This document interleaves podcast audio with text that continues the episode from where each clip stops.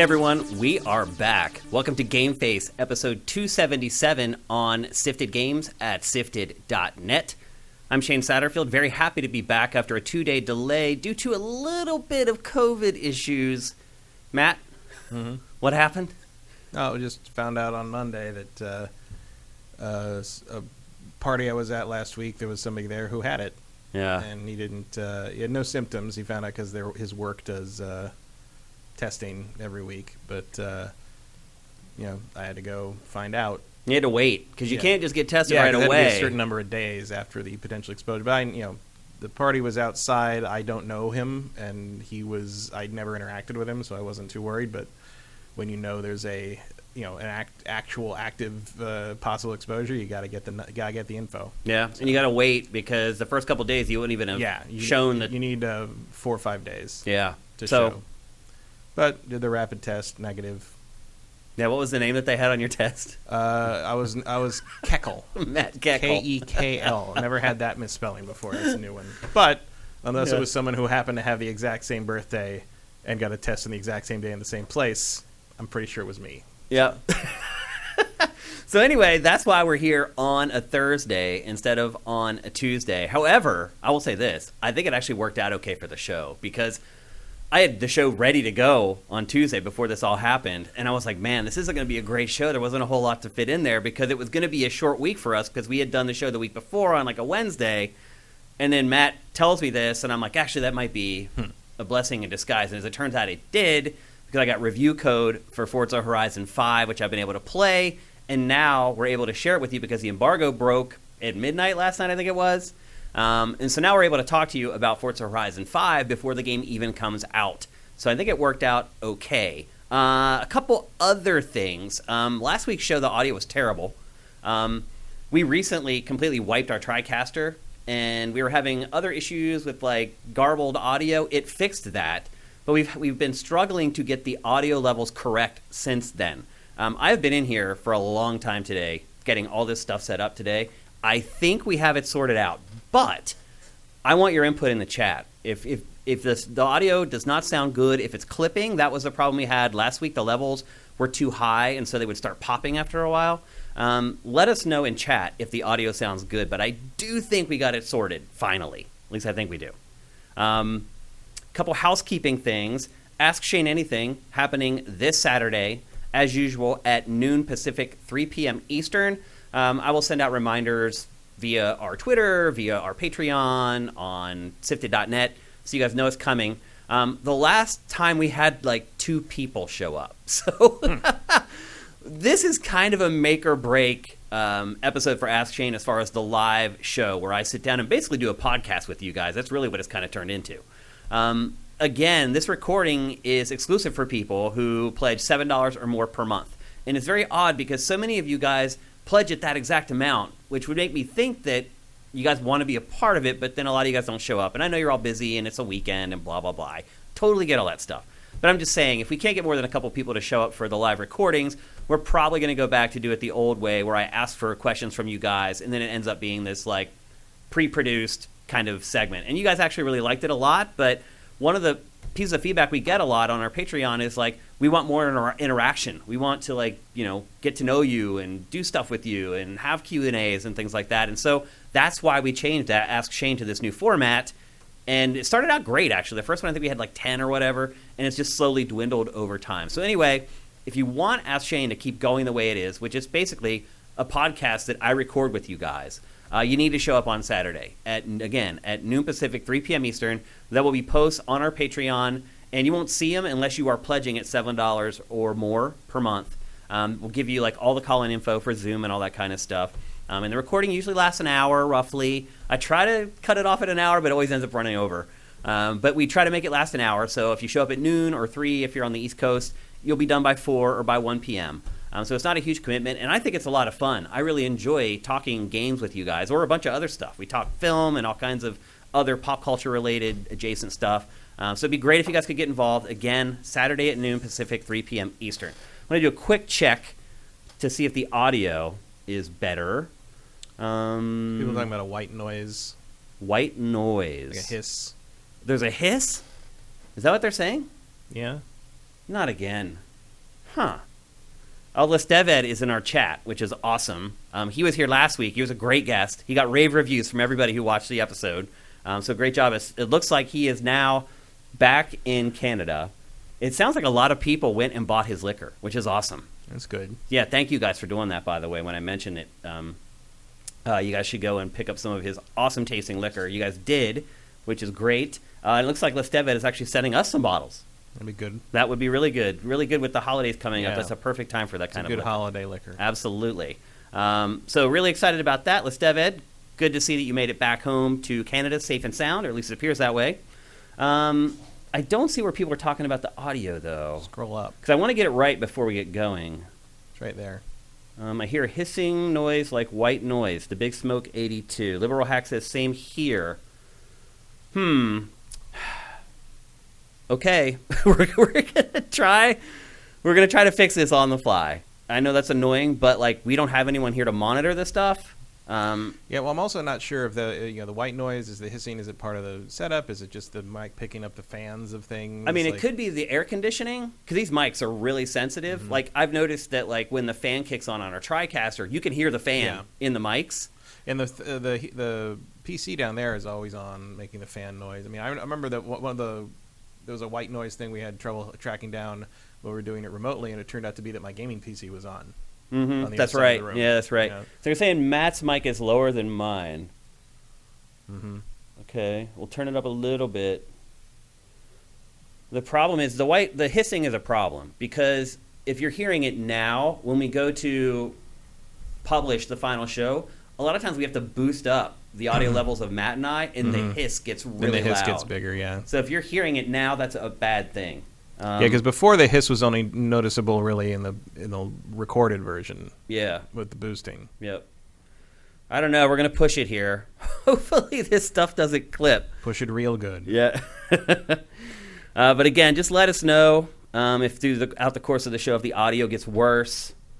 Um, Matt sounds low. I just turned him up a little bit. Um, Lestevid, thank you for subscribing to our channel. Okay, I did turn Matt up. He's louder than me because I do. I am pretty loud. Let's just be Yeah, honest. you are you are louder than I am. yeah, generally. Okay, Except when the arguments start. Yeah, exactly.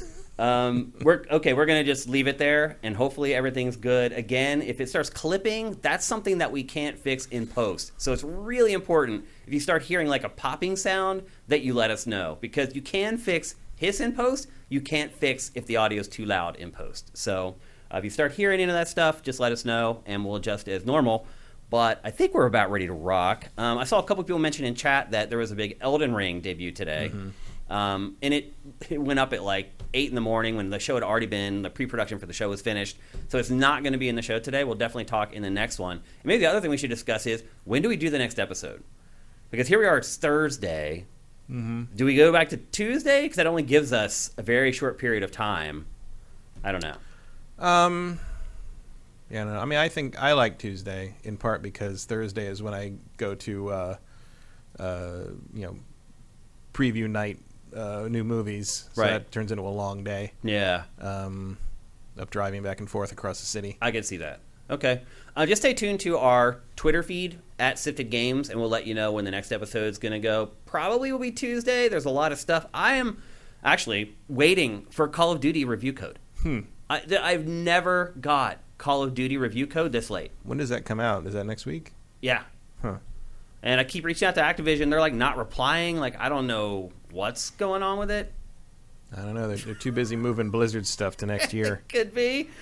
I'm not sure. Uh, but usually by now I, I told, have. I told you, Blizzard's going away. Yeah, I don't know, but usually by now I have Call of Duty review code, and I do not. And then they had the, like with the the people, uh, um, you know, the people that they put in charge like three months ago all left, right. and like it's yeah, Well, I saw the one girl from Blizzard left, Yeah. like the co-head of the studio. yeah.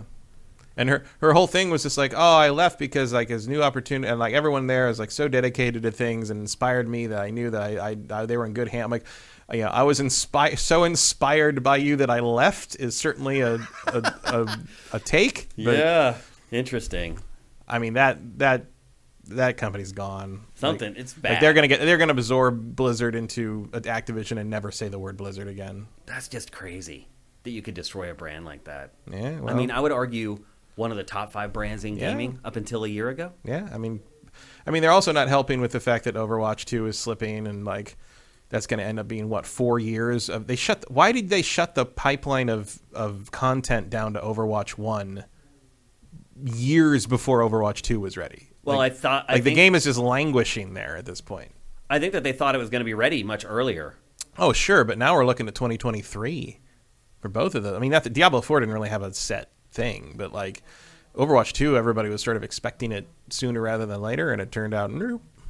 Well, they lost a bunch of team members. Yeah. I mean, they lost their head team member. The Yeah. figurehead for Overwatch left. Yep. That's a big deal. I mean, you got to. Uh, hopefully, it's an example. Basically, it's it's like, hey, yeah, this can have real consequences on the business side, on the quality side, on the personnel side. Like, there's, You mean for like the rest of the industry? yeah, everyone else look at that and look at look, look, like, at- you know look what, what can better- happen. Nobody's invincible. We better get our ducks lined up. Yeah. Yep. And if something happened in the past, now's a Looking good at- time to address it. Yeah, looking at you, Riot. Yeah, I mean, if something bad happened in the past, I would not wait. No, To like, do it it. now. I would jump Like, on Don't it wait for it to get right out. now. Don't wait for yeah. Like I would wait. I mean, now's a good time. Yeah, and I don't have. mean- I wouldn't have done it like the day after the Blizzard stuff no, broke. no, but but, like, now you're good. Certainly, moving into the next fiscal year, it's something to to say like, oh, this is going to be our initiative, and da da da. You know, not like Facebook with with like, oh, lies are about to happen. Like Yeah. that, that's not how you get ahead of it. You need to get ahead of it by actually taking action and fixing things. And to be fair. Uh, a lot of the uh, stuff that Activision has released as their steps of like these are the new policies and ways they're going to address it are actually pretty good and They go, are. go a little further than I expected them to. Yeah. Um, but everyone else in the industry like- should really be taking note that like you, you don't don't wait until you get hit, you know, pinned to the wall uh, by by nail guns to like you know some, do something about some this. sports teams franchises have been kind of Yeah. caught in that kind of stuff. The Packers, Mm-hmm. for example, like they let Aaron Rodgers act like he was vaccinated when he Mm-hmm. wasn't. And now they're starting to find, and the NFL is like, well, it wasn't Yeah. us; it was the team. It's getting dirty. And now I love the the weird. It's like, well, he said he was immunized. In fact, I'm like, yeah, those are synonyms, dipshit. Like, what? Like that's not that doesn't mean anything. I mean, he thought he was being clever by he thought- using a synonym for of course, it. he thought he was being clever. yeah. he he wasn't. He wasn't. But yeah. uh, it's it's yeah. So it's not just. He also wasn't being clever by not getting vaccinated, getting COVID without being vaccinated. Like I'm sure he'll have. he has I enough money. because he. I mean, you don't know. He could get it bad, and you Yeah, know, he has enough money to get all the stupid, you know, the monoclonal antibodies and all, all the things that like you will not get if you were Yeah. to get it unvaccinated. You know, um, if you, I mean, that may be not true other us overseas, but it's another nice example of like, yeah, if you're rich, medical care is different in this country. it is. So- Yeah, and it, for the foreseeable future, it looks like it's going to be. Unfortunately, Oh yeah, the way things are oh yeah. right now. Can't All right. imagine why we lost the other day. Yeah. Go Yep. figure. Yep. So anyway, I think that's it for the housekeeping. That was a long intro for Yeah. Game Face, but I think we got everything sorted. Again, if you hear any problems with the audio, let us know. Um, we'll be keeping an eye on the chat, so if there's any issues, uh, please fill us in as soon as you hear it. A liberal hack thank you for gifting subs to all the people in chat. Just another reason to show up and watch Game Face live at twitch.tv slash sifted games. All right, it's time to get on with the show. We're going to kick things off with undoubtedly the biggest game of the week, although it's not even out yet. And that game is Forza Horizon 5. Um, in the interest of full disclosure, I have played about 10 or 11 hours of the game so far. Um, if you're a patron, early this morning we published the first hour of the game, me playing it with commentary. Uh, some of you guys may have watched that already before you got here to Game Face, and so you may have a slight idea about how I feel about some stuff. Um, but at the same time, Forza and racing games in general aren't. It's not a genre where you play it for ten hours and then at like the fifteen hour mark it changes drastically. Um, so I have a. I feel like I have a pretty good read. Who, who knew there was going to be a shooting sequence? Like, yeah, nothing like that. And I would say this too. Like this game plays it safe. I can't believe the Ferrari died. Spoilers. Well, actually, that's a good way to kick off the discussion on Forza Horizon 5. And I hate to start with because I uh, first of all, I love the game, but I hate to start off with something that's a criticism. But the and I'm worried about this, Matt, because this studio is working on the new Fable. And so I was hoping that the storytelling and the plot and the cinematics and stuff in this might be at least a little bit better than Forza Horizon 4. And okay, maybe they are a little bit better, but they're still not good. Yeah, I mean, my guess on that would be more that they moved the people who were good at that to the Fable project. Or they hired people who were Um, good at yeah, that, who probably a little, probably a little bit of both. But like, yeah, I mean, Forza doesn't need it. Like, it would be nice if it wasn't quite so embarrassing. Yeah, I mean, it is like, still embarrassing. but it's yeah, it still sells. You know. And we're going to talk about a game. I don't think about it. You know, the only thing Yeah. I can, I mean, I can remember. You know, I I replayed Forza Horizon One a few years ago when I got the Xbox One X, and uh, it was a lot of fun. I I really, I Forza Horizon One might still be my favorite one in the series. I haven't played five yet, um, but uh, I uh, but it's and it is still very embarrassing to play that game and, and the whole like you know the the festival story and you know you're stuck as a guy who's being hit on by every NPC girl in the world and, and it's just like dude like, It's the this- same. it's gross it's it's like exactly the same. it's just like time. really uncomfortable most And of the it's time just weird. and they're trying like- so hard to be cool It's like, the same way in yeah. this, and it's like. I feel like they kind of got away from that the last couple ones. Not like, really. Not really, but not as like blatant and. St- I mean, they're trying to be like, "Oh, it's cool. We're at a cool thing." Da, da, da. It wasn't quite as um, "You're the best person we've ever met" as the first game was. Yeah. Um, It's the connection that I don't understand. How do you connect racing cars with a music festival? Like it just it doesn't add up. I mean, I've always taken it as like the music festivals to give people something to do when, When they're, they're not, not driving racing? the cars. Yeah, yeah, pretty much. Like, Interesting. or maybe that's how they get the permits. that could be too.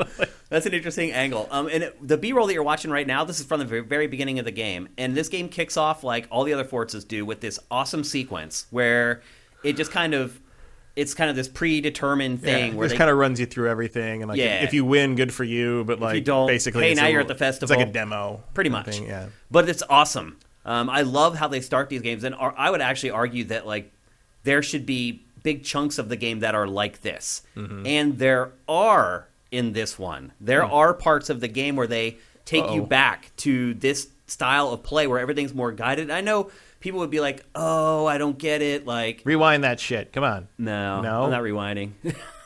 I always rewind. I rewind the shit out of everything. What I was doing there was I was cycling through the different views, the Mm. cockpit view, the bumper view, and everything. And then once I went to like the bumper view, I just completely lost control of the car. Oh, see, that's my default. Like I, Oh, really? I play, I play on the hood. Yeah, I like if I started playing like that, I'd be fine. It was the jumping through the views while I was driving that threw me off, and then I Mm. Went off a huge jump in the middle of like an awkward view. yeah. Like I, I'd like to play from third person because I like to see the car, Mm-hmm. but I have to play first person. I can't.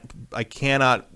Like I can do it in an easy race and do fine, but if I need to actually concentrate and drive, like I need to see it from the point of view of the driver. I play Gran Turismo first person.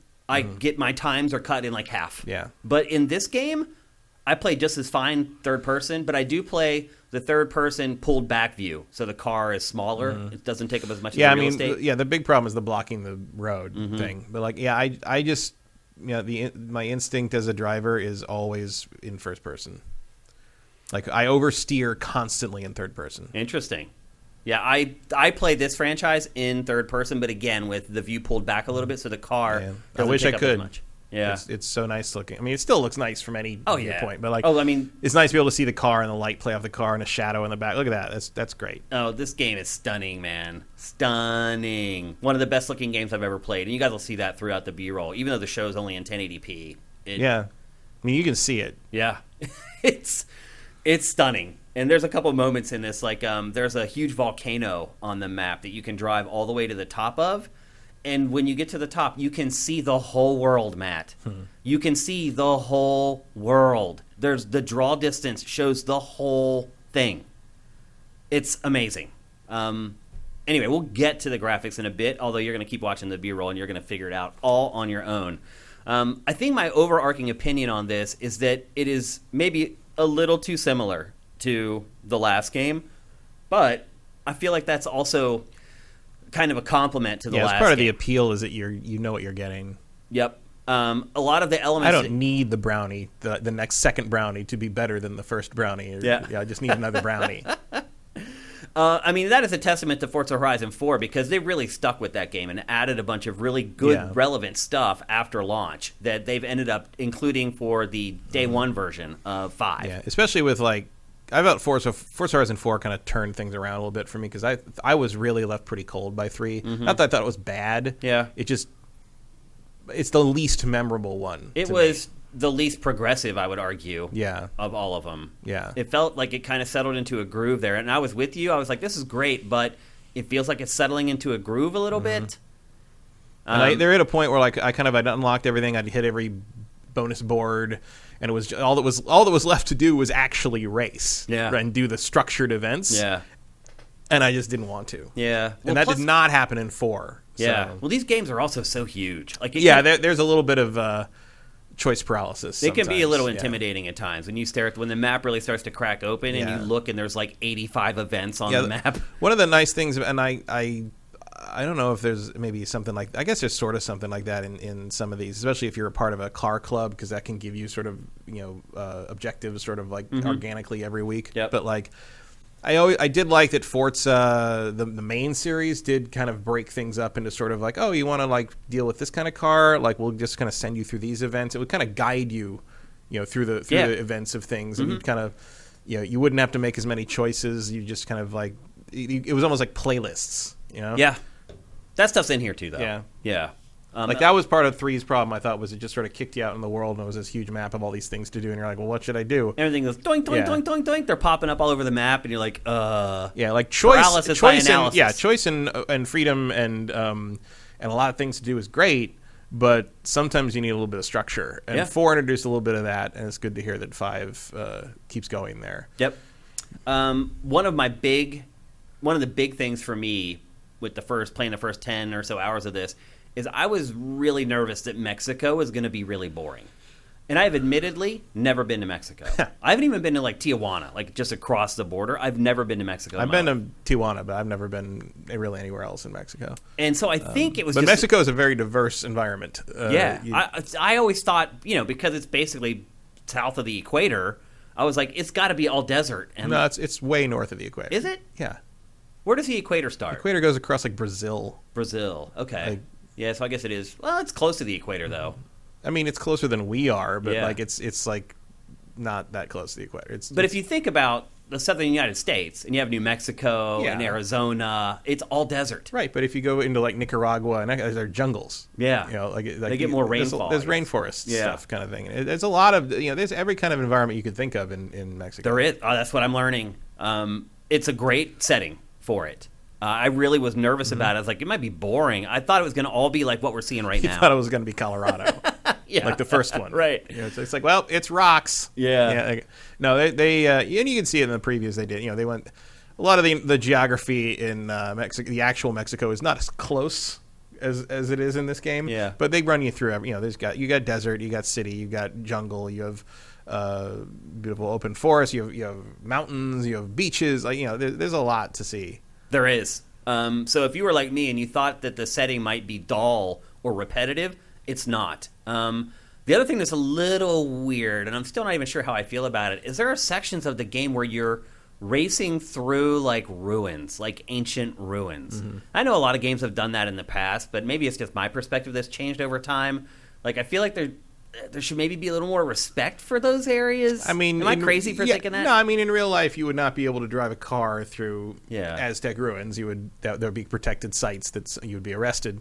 Um, but most of what you do in this game would get you arrested. Right, so it's yeah. not, you know it's you're not really spewing exhaust all over uh, Teotihuacan. It's it's it's okay. yeah. Yeah. It felt a little weird, um, but fun because it's like you're flying past. Yeah, like I mean, these- it was just like in the, the England one, where you drive through Stonehenge or whatever. It's Yeah. just like, yeah, you you can't do that either. But like, you shouldn't do that. Yeah, Um, but uh, and I mean, part of the fun of video games is doing stuff that you can't Yeah. do in real life. I mean, Like that's this. part of the allure. Like, yeah, like I, I think you'd be in trouble if you flew a cargo plane that low to the ground in any country in the world. yes, really. with fans sitting in the with, stands. with branding of, of your festival that presumably you have permits for. Um, Yeah. Like, look, the Forza Horizon Festival, the Horizon Festival would get every single person involved thrown in jail inside of an hour. Like, it's that's kind of the fantasy of it. It's Yeah. like the idea that you could go go here and make life miserable for everyone who lives in a forty mile radius. Uh, for days on end, and no one would shoot you. Yeah. like that. You know, like, can you imagine the next door posts? oh yeah, That's or funny. just or just the passive aggressive British people Yeah. in the in the four, where it's just you know knock you know every every time I I turn around and fix that wall again, someone runs through it all over again. It's beautiful particle effect bricks everywhere, but now I got to build it again before the next car runs through it. Yeah. Uh, it's it's uh, it's yeah, you just you just got to kind of let go a little bit. Yep. Um, so as I mentioned earlier, there is a point on in the world. First, first of all, the world, the uh, Mexico is I don't think it's twice as big as 4 Mm-hmm. but it's like thirty or forty percent larger than any other Yeah. Forza Horizon game before. For that matter, we're all the climate change protesters. yeah, Like, when you go in electric, Horizon, yeah. So the world is huge, and like I said, you can drive to the top of this volcano and see the whole thing on screen at once.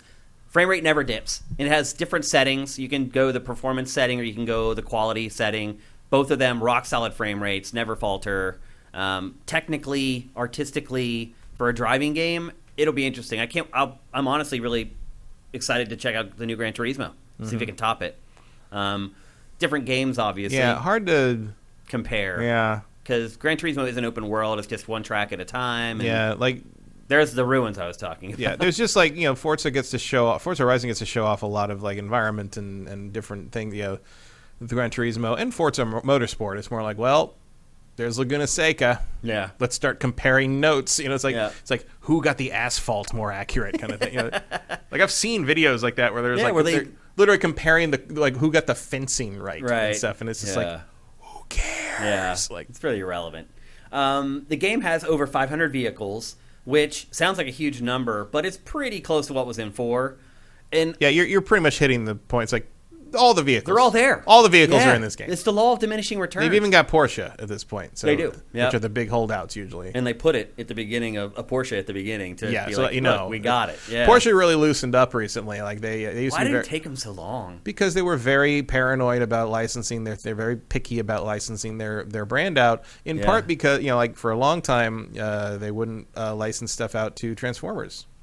Because uh, they don't want to be involved in war toys, because they don't want anyone to remember that they made stuff for Hitler. Right. Um, yeah, I forgot about that. Uh, and for a lot, and the, the other thing, you know, Volkswagen owns them, owns Porsche. But like one of the things, you know, when Volkswagen started licensing, you know, the, the Volkswagen Beetle and stuff for Transformers things, people were like, oh, now Porsche, you know, we're going to be able to have a Jazz and a Cliff Jumper because the Porsche, like, no, Porsche has full autonomy over what they license, to, how, what they do with their license. Like Volkswagen, their parent company, cannot tell them what to do with the Porsche licensing.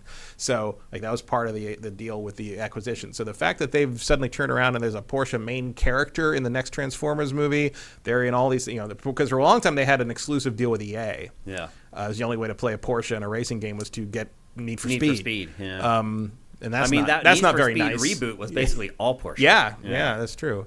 Um, and that goes way back, all the way back to that expansion for I think it was four back in the '90s, which was Porsche Unleashed, Yeah.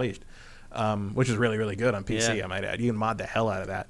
Um, so yeah, it's nice to see uh, Porsche b- back ready to play. And uh, I mean, they've been they've had like you know special you know or you, I, I think they For, Forza used to get around it by doing like um, you know aftermarket like modified Porsches that were not called you know they, they named them after the modifier instead of the, Uh-huh. so they weren't Porsches they were like they were like a blah, blah, blah, blah, X53 kind of you know it's like that sort of thing so they got a, around that but like it's nice to see them officially back in. Yep. And I think they were in the last couple too, but it's just I always you know uh, I we just lived through that whole Porsche drought in in racing games outside of a couple of licenses, and it's nice to see them finally waking Figuring up and being like, hey, I mean, uh, there's money on the table. What are you doing? Get over here. they can promote your cars. Yeah, like let let me drive a 911. You Yeah, you- it made no stingy sense. bastards. Uh, but as Matt said, it basically has all the vehicles. And Yeah. every racing game now pretty much has all the vehicles. Um, Yeah, there's really no advantage or disadvantage. Some games may pay to have cars exclusively, maybe. That could become a Here thing. and there, but like generally, you're gonna. I mean, yeah, maybe you won't have the minivan you had in 1993 available, but like generally, anything that's on the market right now, you're gonna be able to get Yep. in some form. Yeah. Any vehicle that's worth driving that you'd be interested in driving is in this game, basically. And some that you've never heard of. Yeah, and Mustangs. Yeah. Yeah. Yeah, I'm, I'm making a distinction between that and something you'd want to drive. some people love Mustangs. yeah, well, I don't. Some some people love other, a lot of things. Uh, let's see. There's a new um, you progression. just want to go straight. I guess they're great. They're- You're right. That's they're good at that and not much else. I, I, I rented back in the when those were first coming out. Like, I've rented a bunch of those just to see. Like I I've never been less impressed by a uh, expensive car, moderately expensive car, than when I rented a Mustang, when I rented a Dodge Challenger. Oh, really? The Dodge, you remember, you know that that revamp of the, the Hemi Yeah. and stuff. Like the power is definitely there, but the car is not built to handle the power. And it was like looking at a tank. Like it was like The s- windshield is the windshield really is so small. narrow. It was like looking at a slot. Like I was like, like I was expecting to have a gunner somewhere or something. That's funny. Um, there is a new accolade point system uh, that that controls the progression through the campaign. Honestly, it, it's just really semantics. It's the, the Yeah. progression still works the same. You finish a race depending on what difficulty you set it at. It, it alters how many points you get. Uh, those points get rolled into a system where you unlock new cars and things like that. It's the progression is something that uh, you will be very familiar with, even though they've kind of tried to rebrand it with the accolade system. Um, as I mentioned earlier, there are parts of the game that are like the opening, and they're called expeditions. Um, and it's the same deal. Like the game just kind of takes over and will just automatically switch you between cars. They'll throw crazy sort of environmental things at you. Like you saw earlier, there was the big sandstorm you had to drive into. Uh, then in that mission, you had to drive into the sandstorm and then find this monument, this old.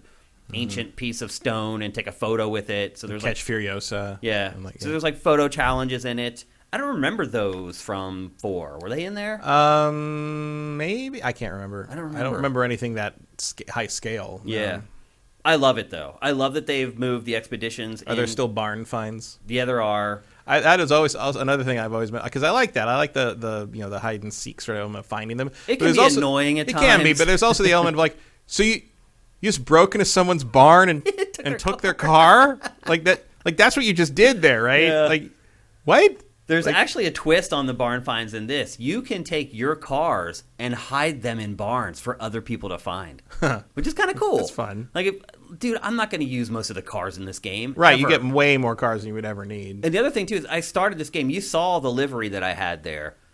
It's huge. Mm-hmm. I starting the game. There was like 50 cars I had to choose from. Now I will say this: Microsoft sent me like the deluxe version of the game or something. I don't know how many of those cars were part of that special version that they sent me. Probably so a fair number.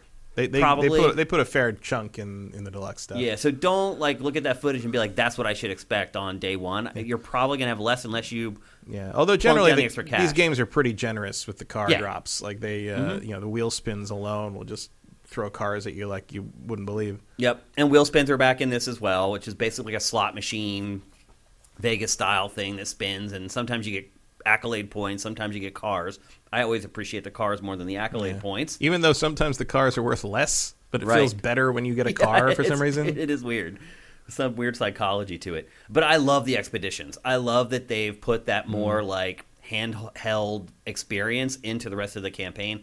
I wouldn't mind if it was even more prevalent and if it became like 50% of the objectives that you end up doing. It'd be interesting to see like a DLC that really explored that. Yeah. Uh, that's a great idea, actually. That's a good way to do it without pissing off like Mm-hmm. hardcore fans. But I'm telling you, like, the more people play the expeditions in this, they're going to want more of them, just like I do, because they're just fun and it's just constantly changing and switching things on the fly. Um, it's like taking on a bunch of missions at once without having to like go to the map and drive to this other location, make sure you have the right car, do that race, then go back to the map, drive to another location. It's like does it? It's just doing it for you at a breakneck speed. I love it. I think it's great, and I hope more of it comes in Forza Horizon 6 whenever that comes along. Um, the Horizon Arcade has replaced the hourly Forzathon events. Do you remember those, Matt?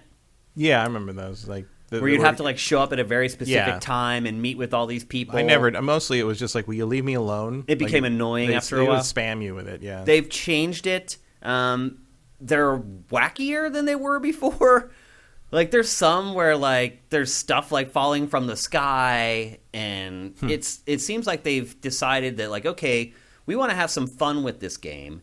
Um, but some of the stuff seems a little out of place with the rest of the game, and I feel like they've taken all that content and kind of quarantined it um, in with the Horizon Arcade. But again, these are they're cooperative events that you play with a bunch of other people. You have to show up at a very specific time for the event to trigger to become a part of the event.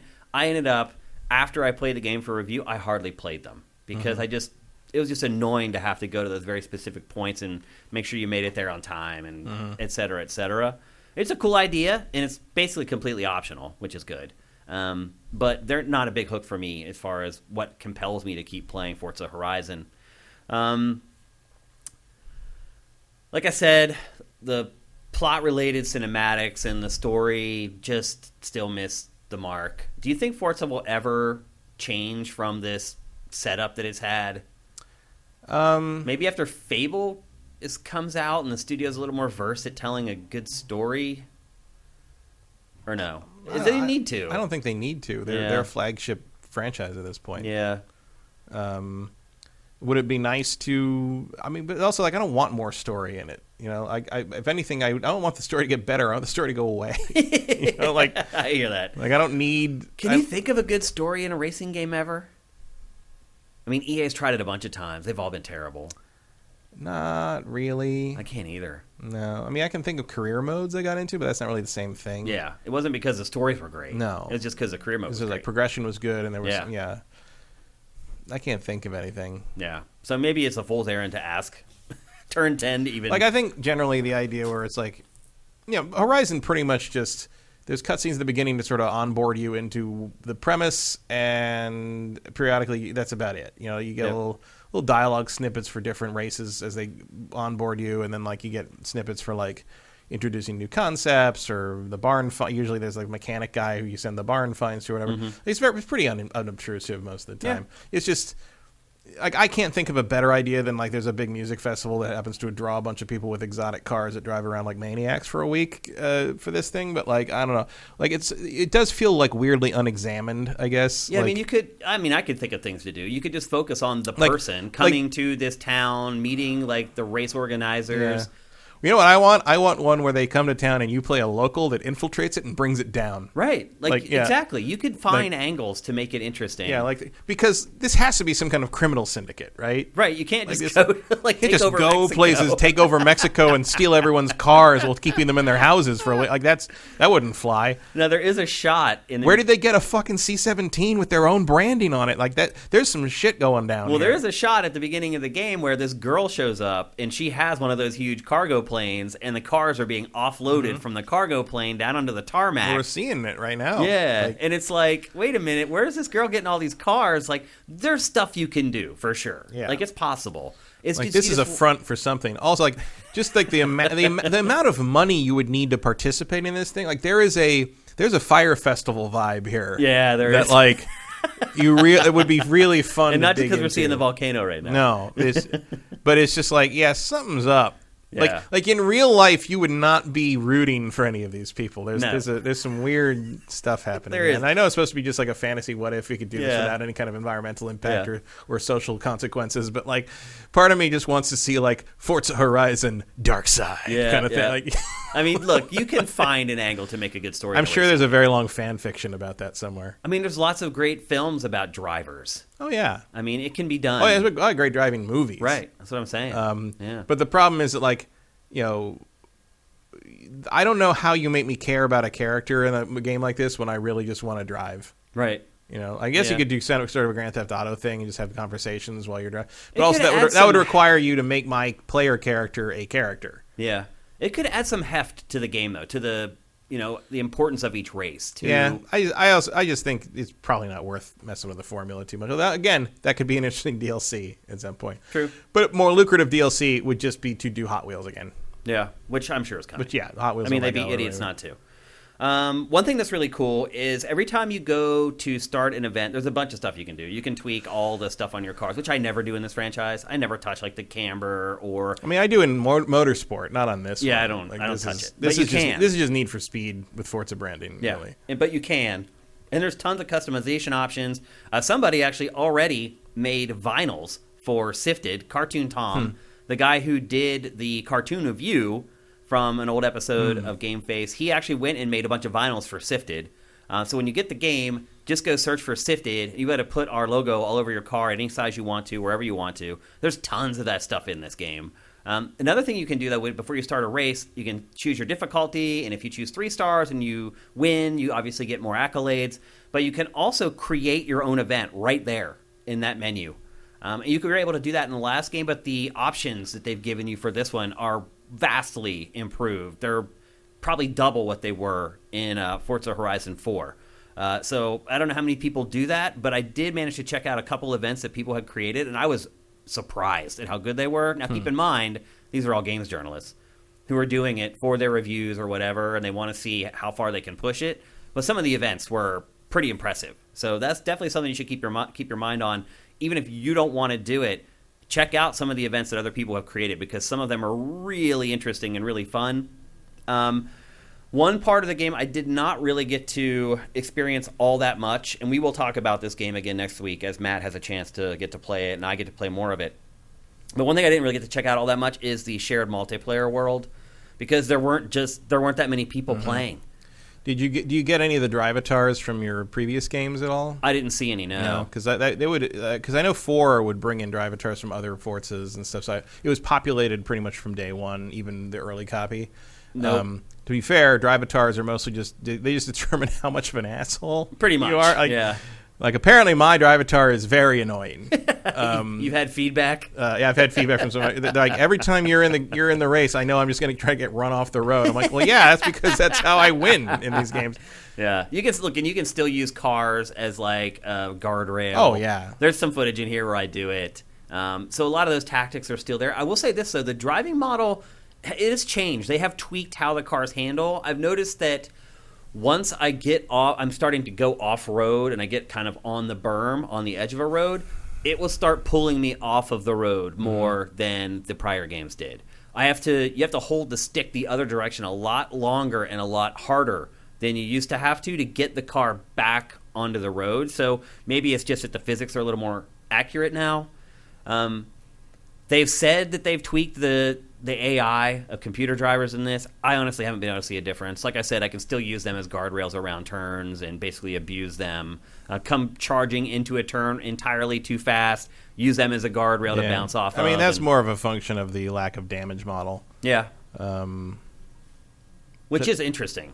yeah. I mean, it's not really what you're after in this, I guess. Yeah. In Forza Motorsport, you can't do that if you've Yeah. got this the sim because your car gets so enough. beat up that it, and it starts to drive poorly.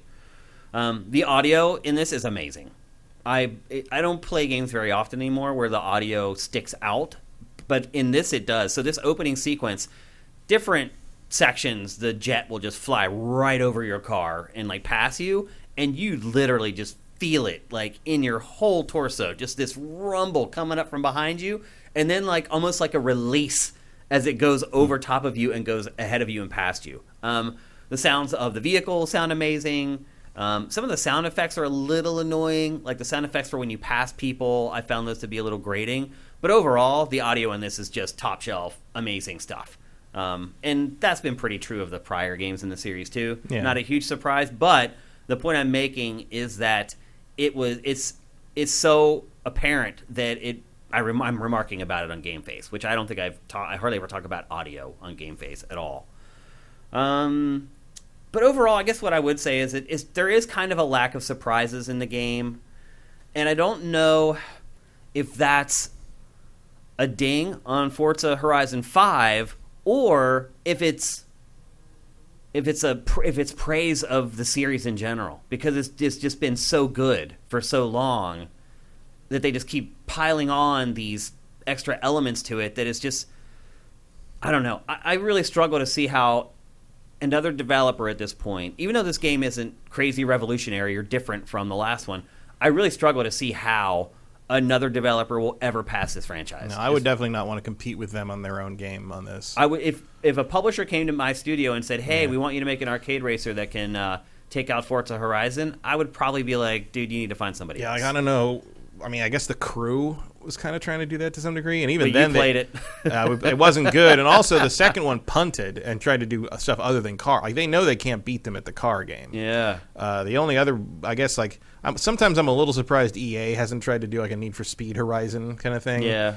But like, But then you play a Need for then Speed you play a game Need for Speed you- game, you're like, oh, okay, yeah. Like, "Oh, I know why they don't do it. Like I feel like Criterion could do something yeah. comparable. They have experience with the open world as well. yeah, but Yeah. like I don't know, like there's something different about there, there's a there's a there's a certain spirit to these that Yeah, just no other no other series has really managed to capture. it, it just manages to Even the the normal Forza Motorsport series doesn't have the same sort of verve. it just manages to hit that sweet spot between sim and arcade. Yeah. And well, it's like sort of a you know kind of that's a, they're a really accurately named developer, Playground Games. Yeah. Like they make playgrounds. Yeah.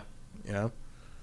And It you can use the playground as, as seriously or as, as, as frivolously as you want, and uh, you have a lot of options. So like that's uh, they kind of they kind of do exactly what their name says. It, it is interesting how many times when I was playing this, I kept thinking about Fable. And maybe it's completely asinine to do that, but I just couldn't help it. I kept playing this game and thinking about these guys are making Fable. These guys are making Fable. And so I kept looking for elements in this game that might make it over to Fable. There aren't many. Yeah, I wouldn't I wouldn't think so. I don't I don't Yeah. think there's like I don't know like I don't. It's a different team. It's a different, Yeah. you know. I, I the, the, at most you're going to have the kind of company culture and the ethos they bring to this kind of coming to Fable, which is a good thing. I Mm-hmm. think. Um, like I don't think there's a lot to be able to judge. Yeah. what Fable. That's the be. conclusion I've come to. I just haven't been able to help myself. Mm-hmm. just while I'm playing it, I keep trying to find these parallels between the two games, and there are like none, um, which is probably a good thing. And as you said, it's a new team, new people, um, while still using the technical expertise that they've applied to Forza Horizon, which is impeccable and amazing. Um, but yeah, overall, like I'm 10, 11 hours in, buy it. If you if you have enjoyed any Forza Horizon games in the past, buy it. If you haven't buy, bought an arcade style racing game, buy it uh, in a long time. Like it's been three years since you bought one, buy it. Um, this is only available for Xbox and PC, so obviously if you're a PlayStation owner, you're kind of out of luck. Uh, Gran Turismo is coming soon, but there aren't really any big third party driving games. There's what Grid is coming. Yeah, There's a couple I mean they're not. A, it's not a big genre anymore. Yeah. it used to be driving games in general. Just used to aren't. be go to. I remember, you know, back in the N64 days, that was how you evaluated new hardware. Was A third of my in, pop in N64 on the library was a driving yeah, game. because you want to see what the pop in looked like. How what was the draw distance? Like, Yeah. was- How much fogging were they using to cover up the draw in? Mm-hmm. Which is a problem that they've been having with emulating the N64, the fog. Because the fog was used to hide Yep. draw in, and now like the draw in isn't there because the em- emulators are more powerful than the N64 hardware, and so like Mm-hmm. Ocarina of Time, there's like this weird shot that doesn't look the way it's supposed to, and blah blah blah. So, um, I'm having a blast with this. I'm definitely going to keep playing it. Um, I'm only 10 hours in, and I have not got anywhere near my fill from this game. Um, and it's gigantic. Like every time you finish an event, like eight more pop up. The map, as I said, at least 40% larger than any other Forza Horizon before it. And it's just filled with stuff to do. The terrain is varied. Um, the events are more varied. I've definitely done some stuff even in the first 10 hours that I haven't done in a Forza maybe ever. So um, I don't know if they front loaded it. That's possible. But after you're like three hours in, it's all cracked open. Like the first few hours are pretty curated, pretty controlled, and then it's just like boom, the open world just scatters with all this stuff. And they don't have control of me of me anymore after that. And so and I started discovering new stuff that I'd never seen before. Tweaks to things like the barn finds that I talked about. You can hide your cars in barns so people can find them. There's all kinds of cool, clever little stuff like that. But all in all, it is still a very similar experience, albeit one that if you've ever played a Forza Horizon, you know it's awesome. Um, so yeah, no surprises here. This isn't one of those games where you're like, oh my god, like it's so different, and they've killed the franchise. They've been smart with the changes and the additions that they've made. Uh, they've been smart about keeping the stuff that really works. Uh, and maybe someday we can root for a, uh, a story worth paying attention to, but not for this one, that's for sure. Um, yeah, so there you go. This Forza Horizon Five. It comes out tomorrow. I think early access is yeah. Yeah. Like start like goes live tonight. I want to say. Yeah, like around midnight time. So with the deluxe edition or the uh, or the the, the add-on, if you're if you're getting Game Pass, you can buy the the deluxe add-on, which gives you the early access as well. ah, interesting. So How much is that? Forty four. Oh, So that's like the full season Ouch. pass and everything for all that stuff. But it, but the it's ninety nine for the whole thing. Right. So, pretty decent deal, I guess. I mean, you know, guess, and you get early access. You get, you get like four or five days early. so yeah, yeah, um, and it will be free on Game Pass. It'll be yeah, on, on Game Pass next week. So. Yeah, crazy. An awesome game like this, free on Game Pass. Mm-hmm. It's really. Sometimes I still have to pinch myself and be like, really? Like this exists? I can get. I can pay thirteen bucks and get Forza Horizon Five for free. It's awesome. Um, so anyway, there you go. That's Forza Horizon Five coming to a garage near you very soon. Next up, talk about another game. I've been playing tons of games this week, and again, these extra two days waiting for Matt's test to come back and everything gave me a chance to spend more time with each one of these. And um, all the games I've been playing this week, I've Yeah, I think you skipped something. Oh, I did. Oh, that's right. I did skip something. Next, we're going to talk about something that happened dur- during last week's episode. Yeah, maybe you should have skipped it. but- That's a good point, actually. Uh, we're actually actually next we're going to talk about Sony's state of play from last week, which, which happened while we were recording Game Face live.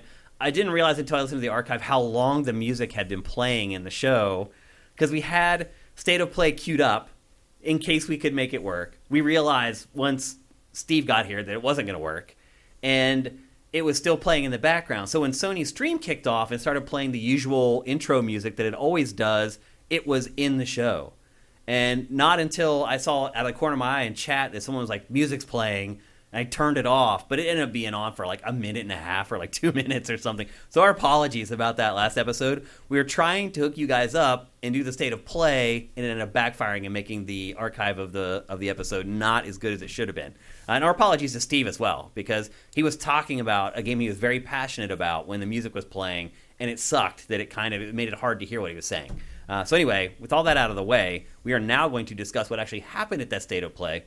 People had come back on a chat and said, "You guys were smart not throwing it to the state of play. Uh, it didn't have a lot of great stuff." But I'll say this: like when I got home, I went and watched it. It wasn't that bad. Um, I think my expectations for it were pretty low to begin with. It was Yeah. It was marketed to be a third party focused state of play, um, and we already know like Sony's cards are on I the guess table. that was true, sort of. what? I guess that was sort of true. Yeah. Um, and Sony's cards are on the table already for the rest of the year. Yeah. So I wasn't And next year. Yeah, like Yeah, I wasn't expecting like some big surprise or anything No. like that, and we actually did kind of get one. Um, so I don't think it was terrible. Uh, but if you went in looking for like, oh my god, like here's more gameplay from God of War or whatever, I could see where you'd be- be disappointed. But Sony was pretty honest about what it was going to show. Um, and it showed like five or six games, but I think there were probably three that are actually worth mentioning here on Game Face. Uh, the first one is Little Devil Inside. Um, this game has caught my eye, Matt, for quite a while now. Um, it was one of those games where when they debuted the PS5, it, I thought it was one of the better looking games in that presentation. Of course, the the catch is that it's been in development for literally at this point like six years. It has been in development hell, um, and somehow this small studio has managed to survive with no revenue coming in to work on this very, game. very generous investors. somewhere somebody has uh, helped these guys out and it's turning into something that looks pretty awesome man. Um, this particular presentation really focused on the world of little devil inside. Um, also by the way this is coming to everything. So it's a little weird how it's been featured um, yeah, it definitely is associated more with PlayStation which is because odd. it's been shown at their yeah, things. but it's literally coming to everything. It's coming to both PlayStations, both Xbox, PC, and Switch. Um, so this is a multi-platform game in every sense of the word. Um, so no matter what platform you own, even if you're a Switch-only owner, you're gonna be able to play this. I love the art style in this game. I love the lighting in this game. And after watching this presentation, I have a new appreciation for its world. Um, some of the things that they show off in this um, during travel in the world map travel view uh, you can come across and encounter different events. Uh, some are like force but in most cases you have the um, option to engage with them or not. So there's player choice throughout the world in this game which is good. Um, some are just like simple interactions um, that can be performed while remaining in the world map view. You don't even have to like zoom down in. Um, like clearing roadblocks or refueling your vehicle at a gas station. But then there are some other times where you can actually zoom on in down into the full real-time action gameplay level, where you can where you can actually partake in combat and other things like that, or attend to Billy's needs. He's the lead character in the game and complete missions. Um, so it's a pretty interesting way that they're handling. Like here, they're showing it to you basically, like oh, there's sheep in the road on the road. You don't have to zoom in and take control of the vehicle to do something to get the sheep out of the way. You can do that at the kind of the zoomed out view. Um, and then there are some things that you need to do where you zoom straight into the map. It's kind of an interesting way to do things. It's almost like um, old JRPG maps, where like you get out into the overworld and you have like an avatar that's out there, and like you can avoid like random encounters or whatever if you want to. And then if you actually get caught into an encounter, it zooms in and you go into full on like gameplay view. Definitely borrowing some JRPG elements uh, for this game, which I was not aware of uh, before checking out this presentation. Um, in all, this it's like a five minute thing that they showed. got me way more interested in the game. I'm way more excited for the plot, the characters, and the world in it um, versus just kind of the gameplay, which is what they've shown off up until this point. Uh, this is definitely one to keep an eye on, guys, especially because it is coming to all platforms. It's not a PlayStation exclusive.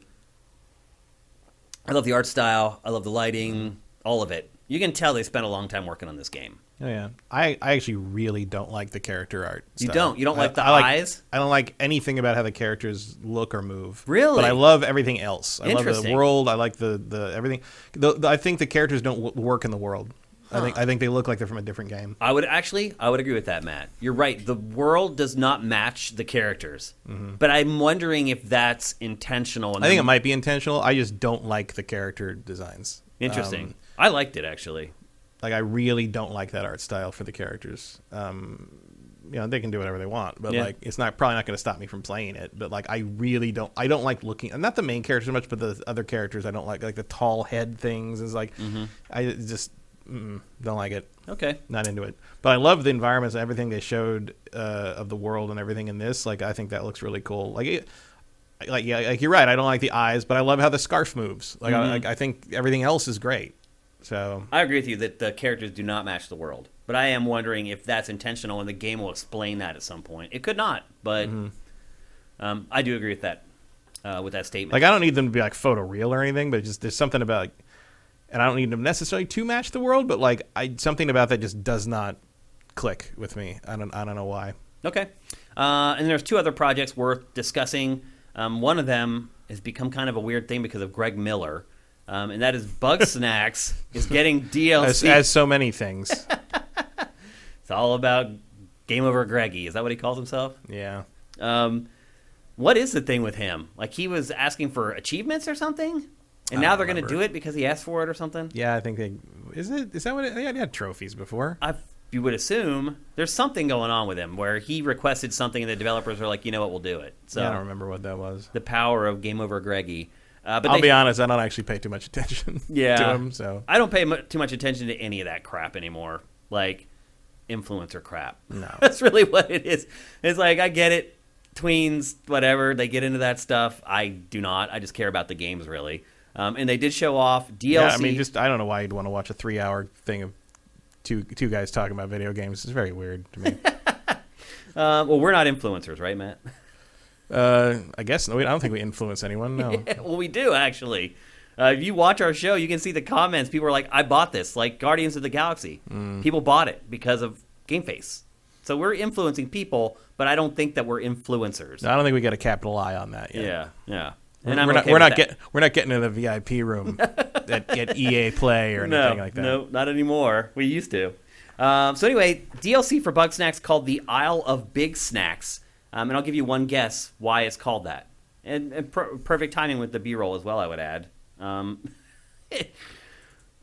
everything's big in this DLC. All the bugs in the snacks, the bug snacks, are much larger than they were in the base game. Um, and I don't know if they're all bosses or not. I, I don't know. Also, there appear to be like man-made elements in some of the bug snacks. Like there, there's one creature they show at the end that has like I think like knives or something for legs, which is a little weird because I don't think that that really matches the rest of the game, does it? Like I don't remember the bug snacks having like parts of like human culture. No, they're they're more just. I mean, human culture in the sense that, you know, that was a butterfly with tortillas for wings. Like, not, it's not a, tortillas are not a naturally occurring thing. So naturally occurring in nature. Um, uh, there's also a bunch of uh, new home renovation content, a la Animal Crossing. Mm-hmm. It's been interesting watching Sony try to position this game to compete with certain things that when I played it, I never would have dreamed they'd try to position it to compete Yeah. with. Well, I will say, yeah, as as a, as in the run up to the PlayStation Five launch, I was an avowed Bugsnax hater.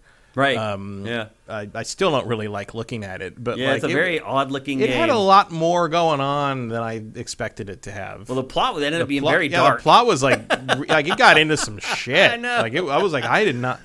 Like, there's some desperate, broken people in that village. Yeah, like I would have like initially said, you know, my niece and nephew, they could totally play this game. But then by the time I got to the end, I was like, oh no, I oh don't, no, I don't think Bug should. Snacks for something called Bugsnax. It trades on existential dread way more often than you think it would. It's interesting. uh, Yeah. Uh, but anyway, it's coming in early 2022, so it's not coming this year. No, there's some sordid stuff going on between those people with burgers for hands. This, it's a bizarre franchise for sure. Um, but it is getting DLC. It's coming early next year. Uh, there are 12 total new critters to collect. And again, kind of the theme is that they're all big slash gigantic. Um, will that make you go back and check out play Bugsnax again, Matt? No. No. Me either. Look, I'm I'll be it. honest. Like I, I. I'm not like wholly against the idea, but the the problem is that I have a hard time. I'm look trying to look forward to when that DLC comes out. I'm trying to imagine that I'm going to be willing to give internal hard drive space to that, and I just don't see it happening. not on the PS5. if Yeah. I had more space in that thing, I'd think about it. Yeah. but uh, I mean, I think the base game was only like nine. wasn't gigs. huge, no. Yeah. But, but all the same, I you know that's anything premium. Yeah, you, you hit a point where you're like, okay, like it, things full. Like if you want, if anyone else wants to get on this thing, you're going to have to make a case. Yeah. and I don't think Bugsnax makes It makes some hard decisions on cuts. Yeah. Because games are so huge. Although I guess I think is is, is, is it a PS? It's not a PS5 exclusive, is it? No, I think it's also PC. Yeah, it's also on PC. Yeah. so I guess it may be there. I don't know. Yeah. Um, but like, I just finally got rid of uh, the latest Call of Duty. It was like 180 gigs, and I'm like, the new one's coming. There's gonna be another 100 gigs. Yeah. And I'll tell you, I, sp- I spent some time uh, this week trying to get through the en- get to the end of uh, Watch Dogs Legion again. oh, you did. because I was like, oh, because it was new DLC and the Assassin's Creed crossover stuff, and I Mm-hmm. was playing that, and I had just hit a point where I'm just like, nah, Nope. I'm just gonna uninstall this. I'm just not. I'm surprised because you usually do go back and finish those UB open world games. Yeah, there's just something about this one that just. I don't know. I'm Not still playing. Mm-hmm. I'm still playing Valhalla pretty regularly uh, when you know just to keep up on things and try to slowly get through the DLC because that thing's up to like 135 gigs at this point. Like if they really are going to support that for another two years, That's like, crazy that thing's gonna be like a, a third of my hard drive by the end of this. But um, it's uh, yeah, I, I'm not. I don't like Legion's not bad, but it's just like, nah, like. I don't I care. I don't care about any of it. Yeah. Like, like all they, they start talking about the things that DedSec and they go 404 did this and they go, I'm like, who, who gives a what? shit? Yeah. Like, I I, just tune out. Yeah. CT, oh no, CTOS, like you know, it's also a little too frustrating, I guess, maybe in a real life sense, where it's just like CTOS is the most blatantly, obviously evil, evil entity around, and like people just don't seem to either notice or care. And I'm like, you know, I play video games to escape. That's too much like reality. yeah, it's like if I want to see that, I'm just going to open a news I'll program, just right? turn on CNN or something. Yeah. that's great. Uh, so anyway, that's the latest on Bugsnax. Um, and then the final game that I really wanted to discuss today on Game Face is the brand new Star Ocean. Um, Matt, how do you feel about Star Ocean? It's been since Um, 2016 since we've had a new game in the series.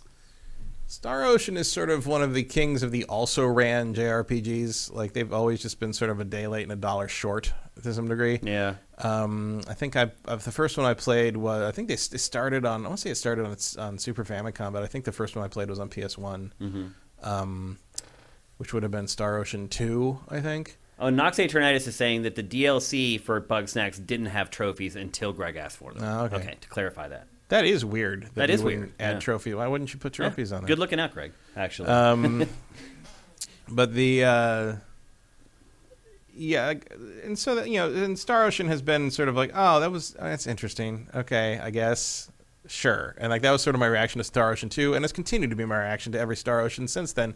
Uh, I know that I think it was the third one had the big like there's a big reveal through it that like the whole game has actually been a simulation mm-hmm. and all this, and like a lot of people hate that or love it, or I don't remember those three or four. And then like the last one was what integrity and faithlessness. Yeah, some dude. The title was Yeah, like which which was so generic that I know we I played about long it. gaming titles last week. I got it for one. like nine ninety nine at Fry's, like a year later, and I know I played it, but I can't tell you a thing about it. wow.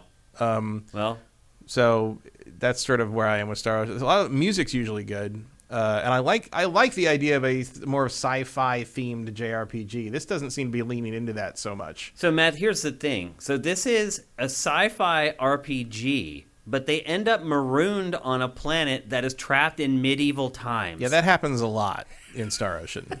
That like Because- that's Star Ocean. Two, the the first one I played, Star Ocean Two, is like same thing. Like they you start on a ship and you crash on a planet and you're stuck there. And so and, and the planet is like medieval time tech. It's so level. that they can make it a sci-fi RPG and Yeah, can a go back and fantasy forth. RPG. Yeah. Um, the one, Which the, convenient, but it works. And some of them have leaned much harder into the sci-fi angle. Yeah. you know, but oh yeah, uh, for sure. particularly the one that yeah the one starring Edge Maverick, which is one of the most try-hard names for a video game protagonist I've ever heard. Like that's that's Hiro Protagonist level. That's like Snow throwing the magnet, the fridge magnets up. That's a question. They're they're doing an adaptation, a TV adaptation, I think, of uh, Snow Crash, whose, whose main character is a, is a guy named Hiro Protagonist, and I'm like, so so you're gonna name him something different, or you just you're just gonna say that out loud on television in the year in the year of our Lord 2022 that his name is Mr. Protagonist? Yeah. Or are you gonna call him like Mr. Protagonist or something like that? You're gonna like pronounce it weird? Like I, I don't know. I, I, I've been thinking about that for some reason. Just Dude, that wait, let, us just look at that footage right there. That is some goofy ass stuff right there. I'm gonna rewind it real quick on the TriCaster. What?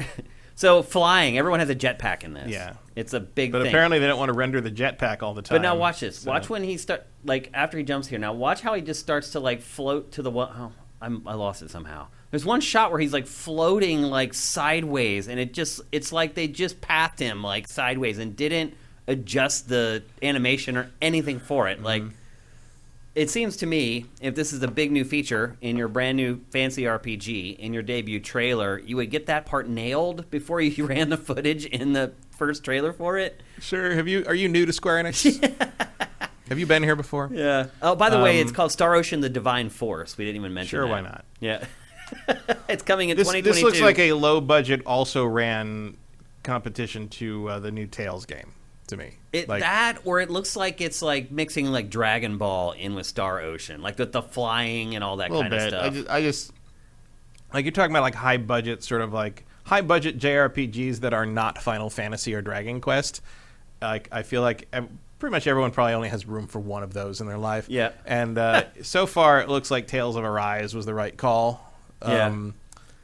It seems like a much higher quality product. I mean, generally, ta the Tales games have been compared to Star Ocean. yeah, Star Ocean has really struggled with the last couple console generations. Yeah. To remain relevant as time has gone on. or just to be relevant or just to be interesting like Right. to, to, like like, like i don't like i can't tell you why you should play star ocean I can't either.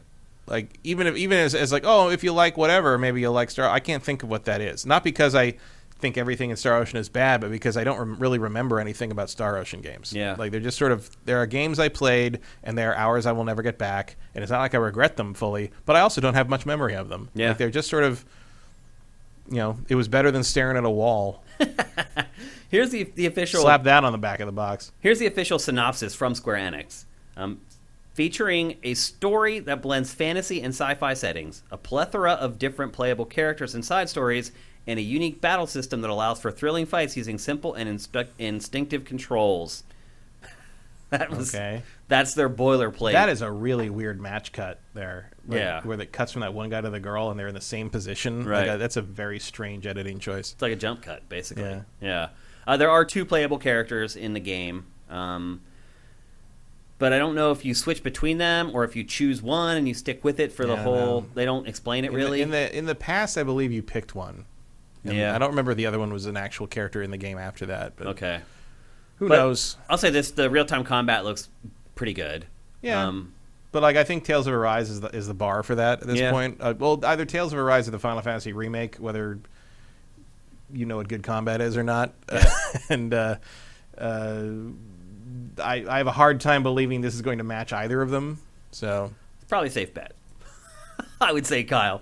Um, and then as for the rest of this, it just hasn't before. You know, Yeah. like, like Star Ocean just Star Ocean is a C lister as far as It I, is. I can I can determine as far as I can remember. yeah, it is slated to come out next year, um, and it's coming to everything: PS4, PS5, PC, and both Xboxes. No Switch for that one though, unless they want to go the cloud route. Um, uh, but it's coming to everything, and it's sometime next year. They didn't give us even a quarter or a month or anything like that. Um, I, there are fans of this franchise still out there, Mm-hmm. believe it or not. Um, I'm not one of them, but there are people out there who like it. Oh, Um, it's, it's nothing so mediocre that someone on the internet doesn't love it. That's true. That's a good point.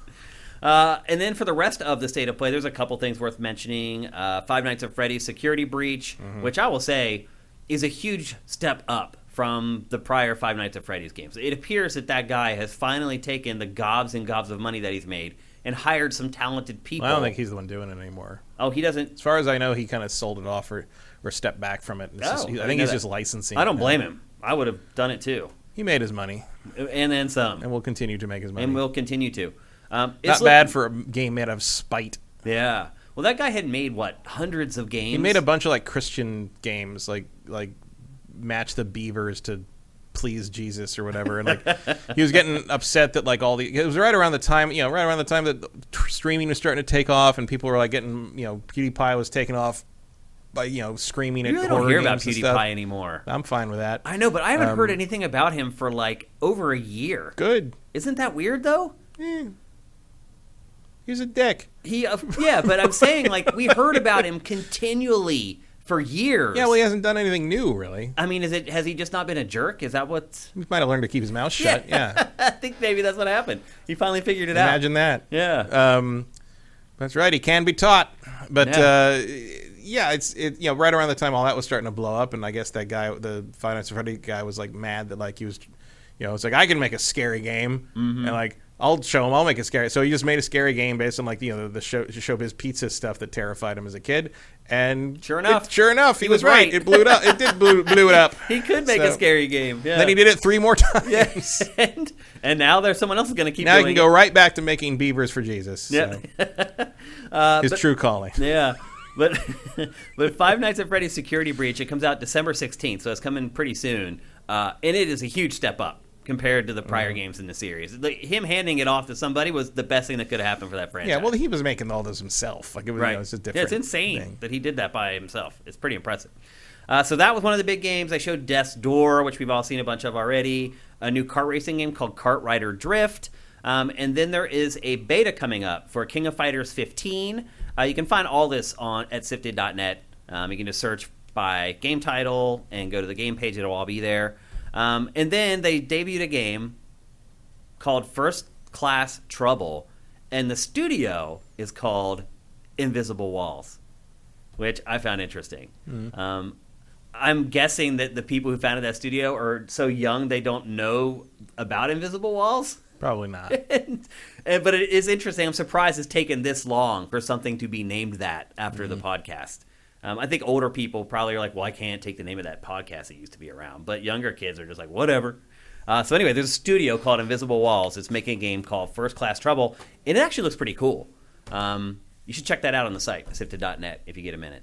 Uh, but those are the big three games, or at least the games that I felt like worth were worth mentioning. It wasn't a terrible state of play. I didn't think. Um, I think the problem, Matt, was that people left our show and then went to the state of play, and the comparisons are what made them think state of play was so bad because our show is so awesome.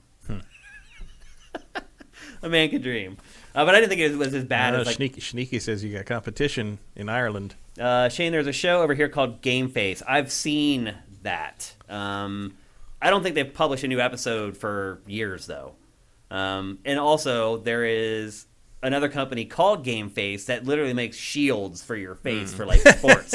Yeah, Uh, I tried to get like a URL from them actually when we were launching the site, hmm. and they wanted like so much because dude, their website was a joke, and I was just like, dude, just sell me the URL, and they wouldn't. they wanted way too much money. Everybody thinks that if you approach them to buy a URL, that they're just going to get rich, mm-hmm. and they wanted like a hundred thousand dollars, and I was like, dude, okay, all right, I'll move on. Uh, so anyway, there you go. That's state of play for October 2021. Probably the last one that we're going to get for 2021. yeah, Maybe they slide one more in in December. maybe. But I think it's more likely to get one in like January for Yeah. Horizon, That's what I'm thinking too. like a big blowout. Yep. But we, look, Sony's cards are on the table for the rest of the year. I- expecting anything than what we got from that state of play is foolish or was foolish. Um, I think we got exactly what we expected. Some kind of big third party stuff, mostly indie third party stuff. Um, and now it's just let the chips fall where they may for Q4. And uh, hopefully a much better year ahead in 2022 for PlayStation 5. At least I'm hoping for that because to me it has not been a great year for PS5 software. Okay, now we're ready to move on to another awesome game that I've been playing that I've really enjoyed. And it is called Age of Empires 4. Now, I will just say right off the bat if there is one genre that I am least qualified to evaluate, is real time strategy. Mm-hmm. I've played them my whole life, but I tend to like find one that I like and I stick with it for a long time and I don't play all of them. So if something comes along that does something really really innovative, foosh, it's right over my head. I don't even know it exists. Yeah, I'm just not good at them. I have discovered that I'm not very good at them either after playing Age of Empires mm-hmm. 4. Well, especially because I, like, oh, we'll go through the campaigns and da, da, da, and then I go online and play multiplayer and just like I'd just be ended. Oh, in, I don't like, even seconds. I don't even mess with that, dude. because the meta on on online multiplayer RTS is not the meta for the camp. Like the campaigns teach you nothing about how to play the game Um, properly. Multi- multiplayer, Yeah.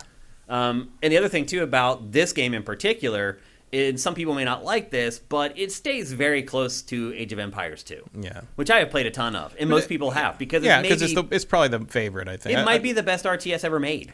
Honestly, it's up there. close. It's up there, but like I would put a couple above it. So what would you? What would your picks be? uh, I like Rise of Nations. okay, very very much. I can understand that. and um, I would also. Uh, I mean, it's not quite the same thing, but I love the Dawn of War games. Okay, Um, Dawn of War Two is is a is a big one, and uh, I love Company of Heroes. okay. Um, Company of Heroes is more my speed. Uh, I like the setting of that better for yeah. sure. the, Um, this it's the interesting. more um, kind of the more small scale sort of tactical stuff is more interesting to me than the larger scale. Which is funny because I'm the opposite when it comes to turn based stuff. Like like we talked about Shining Force last week. Yeah. Like I like tur- turn based strategy. I like big large armies moving things around. For real time stuff, I like having a squad kind of thing, which is also true of uh, Dawn of War yeah. Um, the Dawn of War games are also my first real exposure to the Warhammer 40k stuff. So All those RTSs under the 40k banner are pretty damn good. Pretty good. Dawn of War three was not so much, but those first two, the Relic, the first two Relic ones, like wow. And Yeah. the Total War games are good, but I mean that's Yeah. forty. That's regular Warhammer, not 40k. But Right.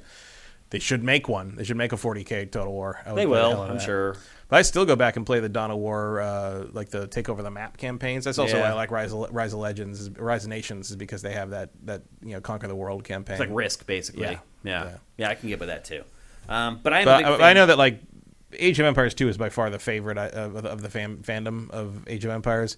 Uh, Age of Empires 3 tried to introduce a bunch of interesting things that didn't quite work too well, Yeah. and, and I think they've also it got hurt by that remaster being a disaster Right. at launch. Yep.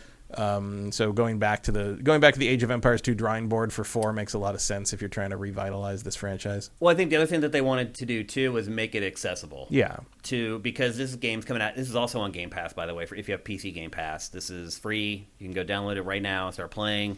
Um, and I, they've stated, and I don't do I don't read or watch a lot of developer interviews, but somehow I did catch one for this game, and they stated from the beginning that they wanted to make sure that this game was accessible to both newcomers and fans and veterans of two. Um, and I feel like they've done that. The the game opens with great tutorials that explain pretty much everything, but it's you don't even really need them because the UI in the game is really intuitive, very Mm-hmm. easy to figure out.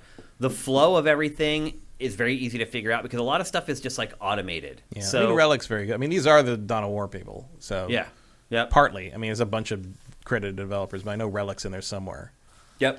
Uh, but as I said, they've dialed it back compared to Age 3. It's definitely more like Age of Empires 2. Um, it does have the classic skirmish mode. It has four different campaigns. Um, and a separate campaign for each of kind of the, the civs. There are the Normans, the Mongols, the Rus, and the English. And each one of those plays out across three distinct eras. The story is told. It's weird. What do you, what do you think about this footage, Matt? So What, it's it, like a wireframe. it's real world live action footage, and then they put the wireframe Hmm. battles over top of it. Saves rendering time, I guess. I guess it's really weird. Um, all the cinematics. I guess maybe are- you also don't want to like directly compare top quality CG footage to what you're about to play. maybe. I don't know. Like that's that's a choice. I mean, they went and shot a ton of stuff, like all these historical locations, Mm-hmm. and like just they got people dressed up in like chainmail and had them get whacked by like swords and morning stars, and they have these dramatically lit close up shots of the chainmail getting hit, and it's just, Hmm. it's really weird the way that they tell the stories in this. But I also like it because they set up these historical scenarios, and they have a narrator who narrates along and says, "Okay, well now England, you know, was it was ruled by this guy, and this guy wanted to take it over, and this, and this is how he plotted his way through the areas, and this was this big stronghold that was the final kind of stopping point. And if they knew if they took it, they would take the country and he could become king. They do a great job of setting things up, explaining how things work, explaining why things happen the way that they did, and then letting you try to play through them. Um, to your point earlier about large scale battles, here you go, right here in the B roll. It's this is like one of the first things that you do, but it teaches you almost everything you need to know about the game. It teaches you which units work Yeah, against this, this was like the Agincourt. what This was like Agincourt. Battle, Agincourt? Battle of Agincourt. Yeah. right? Yep. And so, like in this one, you want to look like you're withdrawing. The enemy rushes at you, which exposes them. It makes them break their guard with their shields, which allows you to burst through their lines and then start taking on the other parts of the enemy or of, of the army, the enemy army. Um, and these keep happening. The each mission is like really I wouldn't say it's hand holding because stuff happens randomly out of nowhere that like shock me all the time. Like the AI in this game is really good. To your point about it being hard, I found this game to be really hard. And I was playing it on like I bumped it up like a difficulty level and one of the missions that I played, it was like, okay, you need to take over basically three cities, and then the fourth one, you're going into the big city to take that over. But when you get to like the second city, the Danes start attacking your second city. And so you have a choice. You can either pay off the Danes to leave you alone, or you can go and attack their camp and take them out. And so the first time I did it, I was like, all right, I'm going to go to their camp and take them out. And so I went to their camp and I started like attacking their camp, and then they started attacking the other cities that I had taken. I had to very quickly like start sending guys back to these other camps. Like you have to make sure that you're literally that's where this phrase comes from covering all your bases in this game because if you don't and you leave one of your one of your territories unprotected the AI will swoop right in and take it out and take out like your most important buildings like immediately um, taking over territories in this isn't just about by the way um, taking out all the other enemies although some of them work that way but for the most part it's about taking out their buildings and their things that they've built in their territories to take them over um, which is an interesting way to do it because there was one time where I went into a territory, there was no enemies there. I didn't realize I needed to take out like their trebuchet and their camp and all the and their tower and all that stuff. I left, came back later, they were there again. I had to fight them, and then I realized, oh my gosh, when they weren't here earlier, Oh, I, this, I is a, this is Battle of Hastings. Hastings. Yeah. I could have taken all that stuff out and taken the camp the first time I was there. So there's there's flexibility in how you make progress through the game, which I like, and the AI plays along with it, and you can end up getting totally screwed if you're not paying attention to all the areas that you've already taken. Um, what else? Let's see. Um, oh, playing as all the different factions is really different. Um, for example, the Mongols, who were, would generally be like probably the last one I'd want to choose to play as, just morally. Because Yeah, but it's probably the easiest one. it is. because the crazy part about it is they can pack up a camp and move in like a turn. Which makes sense historically because that's they were marauders who just conquered. And so in the game that comes through in the fact that you can just be like, "You know what? I'm out of here." Pack everything up into a caravan and take it all with you in one turn. And that drastically changes how you play the game. Um, and each faction has like I think I saw in the PR stuff like at least a dozen unique characteristics that make them different to play as. Um, what else? Oh, each each um, Civ also has two different landmarks that you can build, um, and that's when the age changes. So once you satisfy a set of requirements, you then are presented with two options to build landmarks. Once that landmark is built, then that Civ moves on to the next age. Um, and I actually had a case where I built one of the landmarks. As it was being built, before it could be finished, the enemy rolled into my camp, destroyed what soldiers I had left, and then destroyed the landmark before it could even be built. And but the game figured it out, and it was like, okay, we'll go to one of the other territories you own, and now give you the choice again. Um, so there's flexibility there as well. Uh, they came in and destroyed the building. I still was able to build it. I didn't have to like start all over again and build the requirements that I needed to build it in the first place. That was good. Um, sieges have changed a ton in this. Also, our chat is going crazy. Tiny2K is just gifting subs out the yin yang. Awesome. Thank you, man. Um, what else? Oh, I was talking about um, Siege. So Siege has changed a ton in this. It used to be that you'd have to like haul your siege units all the way from the territory where you're making the siege units all the way to that new territory and then set them up. It now has changed to where um, normal units can produce the battering rams and siege towers and the wall mounted archers. Um, so you can just set all that stuff up on the fly. You don't have to like have those people traveling all the way from a territory a long a long ways away to get to where you want to have the stuff built or where do, where you want to actually siege another territory. Um, one issue that I have with the game is I would like to have full control over the camera. You can't really see it because the sifted watermark is kind of over it on the bottom right there. But basically, there's like a rotate camera left and right buttons there. Um, and you can go full 360, but it's in increments. You can't just get the camera where you want and just let it sit there and fight. Hmm. The zoom levels are pretty limited, um, which I'm kind of surprised at for a game that that's coming out in 2021. Yeah, usually, like games like this have full camera control now, like yeah, full like WASD. Yep, I found it odd that you have those two little buttons that you can click to just go er er er. Like I don't know, there's probably like eight different positions around the full circle, and then there's only a couple levels of zoom. The game didn't let me like zoom in really closely to look at the units, and I think that might be a good thing because their animations aren't that great. I know a lot of people really like kind of the 2D sprites from Age of Empires 2, and I'll, I'll agree they had a lot of charisma, a lot of character for sprites, and I think people were maybe afraid to stray too far from that. But the animation in this is pretty bad, and there's like no Age of Empires has never been a star for animation. Yeah, although it's kind of weird because like Relic's animation has always been. Like, the yeah. Dawn of War games have animation. They're like great. You wouldn't believe. Yeah, I, I think it's a like choice. You could zoom. Yeah, you could zoom in and like watch them fight like hand to hand in those games, and like you see like interesting kills. And stuff. yeah, like there's there's not much of that. yeah, this, this just all. looks like the standard sort of guys poking spears and swords, yep. and one of them eventually falls over, kind of thing. And it could be a scale thing, as you yeah, mentioned earlier. Yeah. Like the battles in this are large scale battles, and so maybe trying to animate that many soldiers on screen at the same time, and if you're zooming in a long yeah. ways. And, Although then Creative Assembly turns around and right, laughs and you. does it. So yeah, yeah. yeah. So uh, there are some small issues with this game. I've probably played this, I don't know, 15 hours, something like that. Also hooked on this.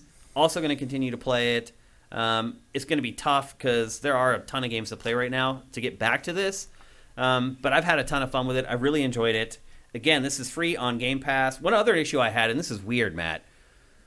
My mouse and keyboard kept disconnecting in this game. Hmm. Until I plugged them into my into another set of USB ports on my PC. So where where they've always been plugged in, once the game would start, the mouse would go dead and the keyboard would go dead. Hmm. I pulled those out, the key, the keyboard and the mouse, and plugged them into this other bank of USB ports, and it worked fine. Huh. I have no idea why that happened. Mermelson says if you hold Alt and use the rotate mouse, you can rotate it as you want. You can? Mm-hmm. And don't use the buttons. Really? So you hold Alt, and then what do you do? And then you rotate. It says rotate mouse. So you use the mouse to. Oh, to you use look. the mouse in to rotate the camera. Thank you for that pro tip because I never found that, and I did find the tutorials in this to be excellent. Um, in fact, you're seeing a little bit of that now. They start you in this little hamlet, and like the first thing, it's like, okay, here's a berry bush. Go get some berries, and it just that teaches you how everything else works. Mm. So you you click on a a unit, you send them to the berry bush, they automatically start carrying the berries back. And then they show you, hey, there's animals out in the wilderness around your camp. You send someone to an animal, they shoot the animal, the animal goes down. Automatically, they start making the trip back and forth from the carcass to your base to start loading. And then they're like, hey, here's this mill that you can build. And now people will start taking, and it just, the game just logically and chronologically teaches you how to play it very organically. However, it did not teach me how to have free form of the, over the camera, which is odd. Um, because everything else, the tutorials I thought were excellent in this. And I am someone who's played RTSs for a long time at this point. Uh, and again, I'm not an expert on the genre. Um, but I played them for a long time. And um, so I didn't need the tutorials that much, but it had been a while since I played an Age of Empires game. And it was very helpful um, in getting me up to speed very quickly. Um, within an hour, I felt like I had pretty much mastered the game, other than the camera, obviously. Um, but yeah, I've had a lot of fun with Age of Empires 4. Again, it is free on Game Pass for PC. You have to be a Game Pass PC subscriber, um, and you can get it for or free. Ultimate. Or Ultimate, yeah, same thing. We're just both basically. Um, and yeah, just another reason why Game Pass is amazing. Um, one of the best RTS games I think that I've played in the last couple years is just free for 13 bucks a month, which is incredible. Um, yeah, so that's Age of Empires 4. Matt, do you have any interest in playing it? Maybe. Like it just didn't. I just didn't get to it. It was. uh So I will say, um the Game Pass thing is really cool, but at the same time, it also makes me feel a little less urgent to get to things. That's a good point, actually. I can see that because you're like, it's going to be there. It's gonna be there. All the yeah. first party stuff is going to be there.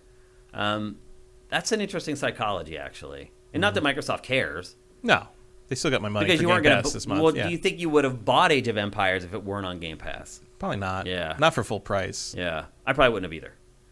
30, 40 bucks, I probably would have bought it for that, but Yeah. not for like 50 or 60. Yeah. Yeah. So I am playing a game that I probably wouldn't have played before, but that's what Game Pass is great. It's like, you know, you can sample stuff. Very low commitment. If you don't like it, just delete it and move on to something else that you do like. Mm-hmm. And this I think was like 30 gigs, if I remember correctly. It's not that huge. It's not like that No. big, big of an install. Um, and look, I did not spend much time on the multiplayer, so you're probably wondering, hey, Shane, what's up with that? But to Matt's point, like, there's really no reason for me to play the multiplayer because I'm just going to get annihilated. Yeah. Um, they're- those people have learned the metas in that stuff, and again, because it is so similar to Age of Empires 2, um, those people who have been playing Age 2 are now playing Age 4 using the same tactics and being successful with them. So no thanks. Um, they do need to find like some way for people like us to be able to play multiplayer Like a senior citizens league. or something, man. Like it's not just us though. It's like to be as good as these people are at this, they play it a lot. Mm-hmm. Like I shouldn't be expected to have spent like 500 hours on Age of Empires to be competitive at multiplayer. Yeah. A lot of people say that about Call of Duty too. Yeah, that's true. Yeah, it's a problem. I mean, really, if you if you're interested in getting people to partake in multiplayer, it's a problem. You have this very small set of people who are very good at these games, and unfortunately, as a noob, you end up having to play against them, um, and it's not fun. it really isn't. So I hardly touched the multiplayer in this. I didn't. Uh, so maybe it's not fair that uh, I'm telling you to buy it or not buy it, having not experienced what a lot of people will spend most of their time doing in this game. Um, but I think that's probably not true. Most people will want to play through the campaign, and I had a blast doing it. I felt like it onboarded me really well. Um, I never felt like a fish out of water. I never got caught off guard where something happened, and I'm like, I don't know how to react. You know what I'm saying? Like I knew how to react. Whether I did it well enough to survive or not is a different story. But I knew what to do and how to do it, um, and that's a testament because these games are complicated. If you have like all the resources that you're collecting and you're managing, you're building the buildings, and the certain buildings feed into some of the resources, and it's like you know, you if you find like a gold deposit somewhere, like figuring out what you do with the gold after you collect it, like all that stuff. The game does a great job of teaching you how to do it. Um, and it is very simple and intuitive to do it, even if, if the game doesn't show you. So, um, for a game to have these this many options um, and still be able to do such a good job, job teaching the player in a sh- very short period of time, that's impressive. But again, the studio's been doing it for a long time. I think it's pretty much figured out how to make that stuff happen. So, uh, that's Age of Empires four, only for PC. Yeah, For We- now. For now, do you think it will come to Series? Because obviously, it could run on an Xbox Series. Yeah, I don't know. Like I, I don't think they have. They never have. Yeah, which is weird. But I wonder if Microsoft might push for that. A little more complicated than I think the usual. RT, you know, like Battle for Middle Earth was not a super complex RTS. Like uh, Halo Wars games are not. yeah, I mean compared to this, Yeah. because you really need to use a mouse for this, Yeah. just to like select like your whole army to tell them to go into battle or to retreat. there's like ways around, but it's like it, none of it. They've never really found a real smooth way to do that. Yeah, Um, Battle for Middle Earth Two kind of had some cool, but also Battle for Middle Earth Two was not as nitty. as- It's not as granular as this was. You had Mm-hmm. like four different types of units, and that was about it. There's, there's a lot more, you know, on the ground strategy you need to deal with in the Age of Empires games. So yep, probably wouldn't translate very well. probably not. Um, but there you go. That's those are my impressions of Age of Empires Four. Um, seems like some people are playing it in chat and they're liking it. Um, let's take a look really quick. Um, Vincent said Vincent has also been playing it because he's been playing it for another show that we're doing on Sifted. You'll be seeing that episode on Saturday of Game Pass or Fail. Um, he mentions that you can do co-op against AI if you want. He's, ab- he's absolutely right. Yeah. So you don't have to play against somebody. You can play cooperatively, cooperatively if you want to. Um, Cinetyke, thank you for all the bits, man. We really appreciate it. We appreciate all the bits, all those the Twitch Prime subscription you guys have been giving us through the show. All of it's awesome. I think we hit the the hype train not like a while ago, which is awesome. Um, the Big Smoke says they should put it in the cloud for console users. I don't know how the cloud solves the problems of controls, though. Mm. Yeah. Um, that's really the big issue is getting this Yeah. game to work on a console controller. It's not that it won't run; it'll run fine on an Xbox Series X, no problem. Um, the big issue is getting the controls to work with a with a gamepad. And then Kaimil 1983 says, "Isn't that what matchmaking is made for? It is uh, to play against people at your skill level, but It doesn't have it yet. yeah, there isn't any. Yeah, There's no ranked yet. there's no Vincent ranked- Says too. Yeah, there's no ranked multiplayer yet at all, um, and hopefully that shows up eventually because you definitely need it with this game. Yeah, I'm sure it's coming. But even with games like Call of Duty that are all rank based, like you still end up playing against people that just whoop your ass. Like just, it just happens. Um, because and Call of Duty is different because you have a ton of players on each side. It's not just one on one. Blah blah blah. So sh- you're right. They should do a better job of matchmaking in a game like this than they would in like a first person shooter. Uh, Sir Spider, thank you for Twitch Prime, man. That's awesome. 15 months in a row. That's amazing. Um, yeah, but anyway, there you go. That's Age of Empires 4. Um, I recommend buying it. I would buy this at full price if you don't have Game Pass. Um, that is the thing about Game Pass is you don't own it. So like Microsoft, you know, when they first sent me the code for Forza Horizon 5, I was like, do I need this anymore? Do I need? But I do. It's like Yeah. because you don't own it, and Yeah. I do now. They sent me a code for it, and I'll have it forever. Versus if my subscription, you know, lapses to Game Pass, I won't. So it does matter. Um, and for a game like this that you're probably going to play, because I bet you we don't get Age of Empires 5 for another 10 years or something, Yeah. it might be worth buying. The expansion's coming, and it's ever, yeah. They will support it For sure. forever. Um, so this might be one that might be worth buying, even if you do have Game Pass. If you really like it and you really enjoy it, uh, so you can just own it forever and keep updating it with all the DLC and all the other stuff that comes along.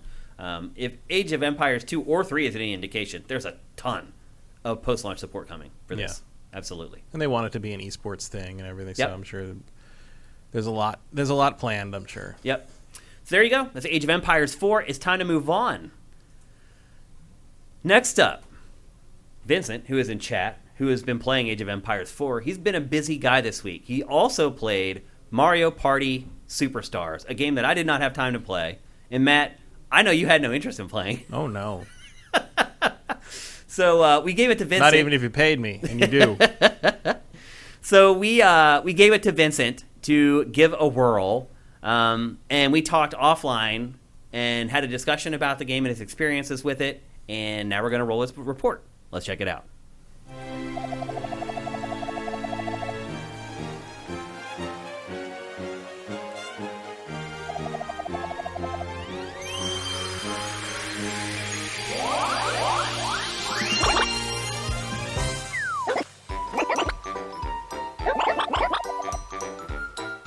All right, here I am with contributor and curator to Sifted, Vincent Borchardt, who's going to share his impressions of Mario Party Superstars. Now, there's a there's actually some value to that name, Vincent, because it is kind of an all-star collection of old Mario Party content, right?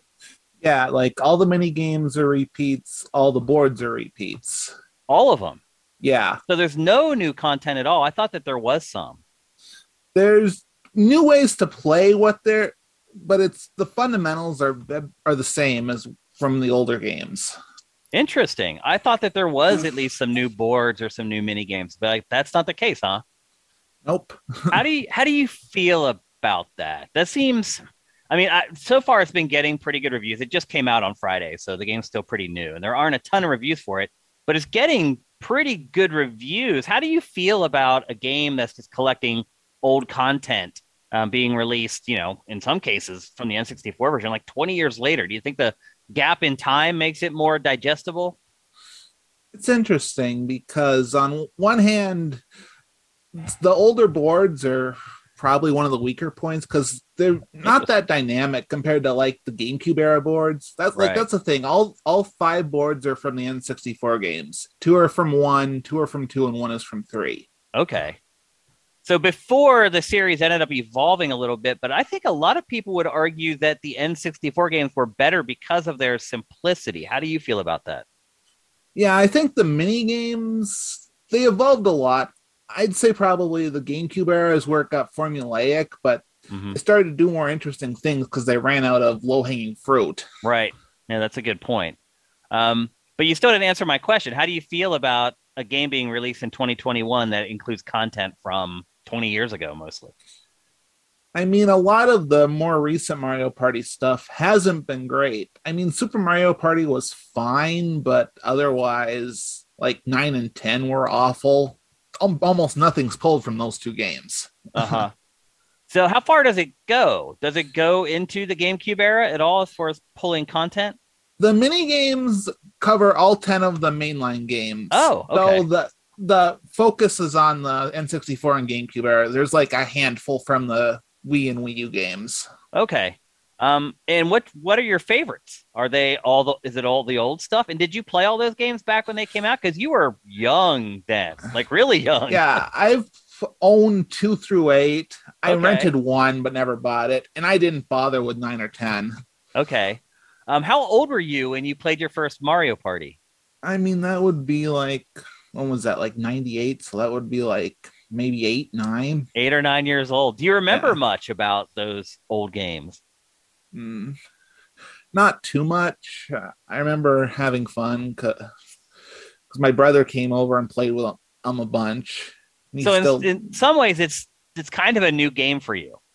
yeah, And I'm Mhm. guessing for most people, that's kind of the case. It's really only older players like Matt and I who would be like, this is a rehash. To a lot of people, it might as well just be a new game, right? yeah, that's actually an interesting way because especially since the whole when the Wii and Wii U brought the more casual audience to the Nintendo platforms, they wouldn't have seen these. Right. Yeah. And um, it's an interesting kind of paradox between generations, I guess, is one way to look at it. Um, and I would agree with you. I feel like the earlier games were, I'll put it to you this way I played the earlier games a lot more than the later games. And that's probably, and I was an adult when I played the first Mario Party game. So it's not like I've went from being like a preteen to a teen to an adult and my, you know, my tastes have changed or whatever. I've been an adult ever since this series has been available. And I still enjoy the older stuff better. It is more simple and easier to understand. And that's a big part of Mario Party, right? Because you're trying to get other people to play with you. Yeah. At least in person. Though the key one of the biggest things about this entry is that it goes full into the online direction. Okay. How many This people the- can play with you online? Four at a time. Four at a time. So five total or four total? Four total. Okay. Got you. Yeah. Still four player games, just like everything else. Yeah. And how does it work? Is it easy to, because for instance, like the N64 stuff on Nintendo Switch Online, I'm not able to play that with just anybody. I have to play with like friends. How does the matchmaking work for this? There's matchmaking just fine. So, do we want to start with the board game parts or the Sure. mini game parts? Yeah, board Yes. games. Yeah. So, board games you can either play with random people or you can play with friends. I played a game with normal with with random people, and it's, and it performed pretty mostly fine. There are some parts where there were noticeable stutters, but and the think the annoying thing is I think it's using lockstep because like even during the board game section where you're just rolling the dice, where there shouldn't need to be lag, there is lag. Hmm. that is a little strange. Yeah. Um, So you you kind of split it out between board games and mini games. What do you mean when you say that? So the other than playing the board games, there's a whole bunch of different mini game options that they've added. So like obviously you can just play any of the mini games that you want. Mhm. There's all kinds of different modes in there. There's a simple coin battle where you just compete and try to win the most coins over a set number of mini games. Can you pick There's- the mini games that you have in the the selection, or does it just automatically grab whatever? I'm not sure. I know in the in when you're playing with random people, it just picks from everything. But there's actually different modes. There's a four player one, there's a two v two one, and a one v three one. But there's no kind of like a lot of shooters before each match. They'll let you vote on a map. There's nothing like that in the game where the players Um, can when kind you of go vote. into the modes, they like. I know in the survival mode, which is a different one where you're just trying to rack up a number of wins in a row, you you pick like the, the game selects three different mini games and then you choose one of and then each person votes for it and then it randomly picks from those. Okay. So like if two people pick one and two people pick a, the second, they'll have like two and two of each. Gotcha. And then they'll randomly pick from those. It sounds like there's a lot of content as far as modes and mini games in this. Yeah, and that's not even getting to the part that that surprised me the most. There's a section in there with called sports and puzzles. It has six longer form mini games that and they actually have like ranked matchmaking where you have a skill grade and you can just play that forever. What kind of games are they that, that they're longer? There's three of them that are sports. There's like one that's soccer, one that's volleyball, and I think one that's hockey. Then You're there not are playing three- like entire matches. no, though, right? they're Okay. like like they're longer form mini games, like like three minutes maybe. okay. And then there's three puzzle games, and that's where I spent a lot of my time, surprisingly. how, how do those work? there's Mario Puzzle Party from three, which is a block dropping game. Mhm. There's Block Star from six, which is the one where you pick up and do blocks. Then there's the one I spent the most time with called Stick and Spin. It's one where you're dropping balls onto a rotating circle. It's just you match five to clear them, and I get I played a way too much of this game. like Mario, like the game in general, or just that specific mini? That specific game, even. okay. Like I got all the way up to like the max rank just Wow. over the weekend. what is it about it that hooked you into it? I think par- part of it's tied to my nostalgia because the game I probably played most isn't one of the main 10. It's actually Mario Party DS, which Oh. included all the puzzle games. You could just play them forever. And it's because it's handheld and you just pick up and play. I had forgotten about that that, that release actually. Yeah. And that And just for whatever reason ended up being the one that you played the most back in the day. Yeah. Part of it's the stick and spin is just good. Part of it's I think that I'm just much better than most of the random people I've been playing. So I win every single time. So that might has convinced part you to keep going because you're dominating. Yeah. N- Nothing wrong with that, man. I think I think that's just human nature. I think that's how it goes. What is uh, your most unpleasant surprise that you found in the game so far? I mean, the boards are still slow. Yeah, and that like I don't think they're balanced. Like the boards aren't just straight copies from the original games. They made a bunch of changes. well, the like, for graphics example- have been vast, vastly improved. Yeah, the haven't graphics Yeah. are nice, and they and they move into the history part. Like when you start each map, normally you'll get a they'll like show you screenshots of what it used to look like back when they first went to be the superstar on that map. Mhm. and then but like they've changed things. So like the Mario Party 1 maps have items now and the Mario Party 2 maps have you doing multiple items. The items are ones I don't like as much because they're basically using the same items from Super Mario Party which are a lot more bland. Yeah, Like instead of a mushroom for the two dice you get you use just double dice. And then it's everything is so the other problem is that the economy isn't that well because there are a ton of coins and everything. Like some of it's that like on Mario Party One maps, you like originally would lose coins on some of the mini games Yeah. if you lost, yeah. and that doesn't happen anymore. But the other thing is that a lot of the normal blue spaces, which normally just got you three coins, are now lucky spaces, which like you roll a roulette that can give you like a bunch of coins or an item or all kinds of different things. It just means that everyone has a ton of coins and you don't actually manage them anymore. What do you end up doing with the coins when it's all said and done? You use them to buy the stars, which are basically how you decide who wins. Whoever has the most stars and then who has the most coins. And so you're just saying the coins in each discrete game are kind of unbalanced. You're not saying like Yeah, I mean, everyone has a bunch of them, so it doesn't matter as much it, if you win every single mini game. Like even the mini games, like second place will get some coins in a normal four player game, and then third place will even get a couple. Everyone so wins. It takes some of the tension out of the out of playing the mini games, is what you're saying. yeah, Gotcha. And that was that's important to Mario Party.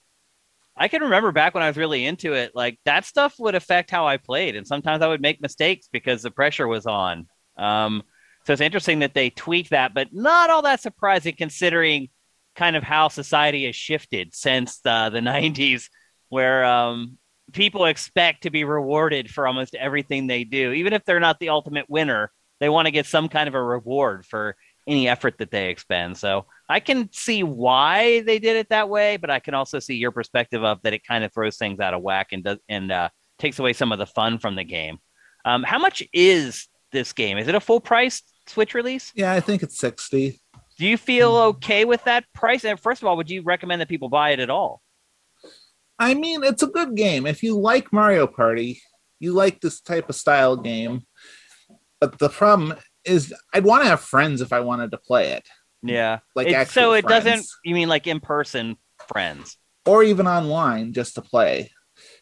Why? Because the random. I mean, people can't really communicate anyway online on Nintendo Online. Yeah, So- you have stickers you can use to just spam and like say like Uh-huh. yeah or whatever. But yeah, you you don't have actual like voice chat unless you, use the app, which nobody does. I'm not even Nintendo sure Online. that works and with random people. But And- yeah, And so, what is the advantage of having like friends you know playing against them online versus randoms? presumably you could talk to them on other services. Oh, got And- you. So hook up with them on like Discord or something like that and play that way. yeah, Yeah, I can. I, cases. I could see where you know the it being impersonal would take a lot away from the Mario Party experience.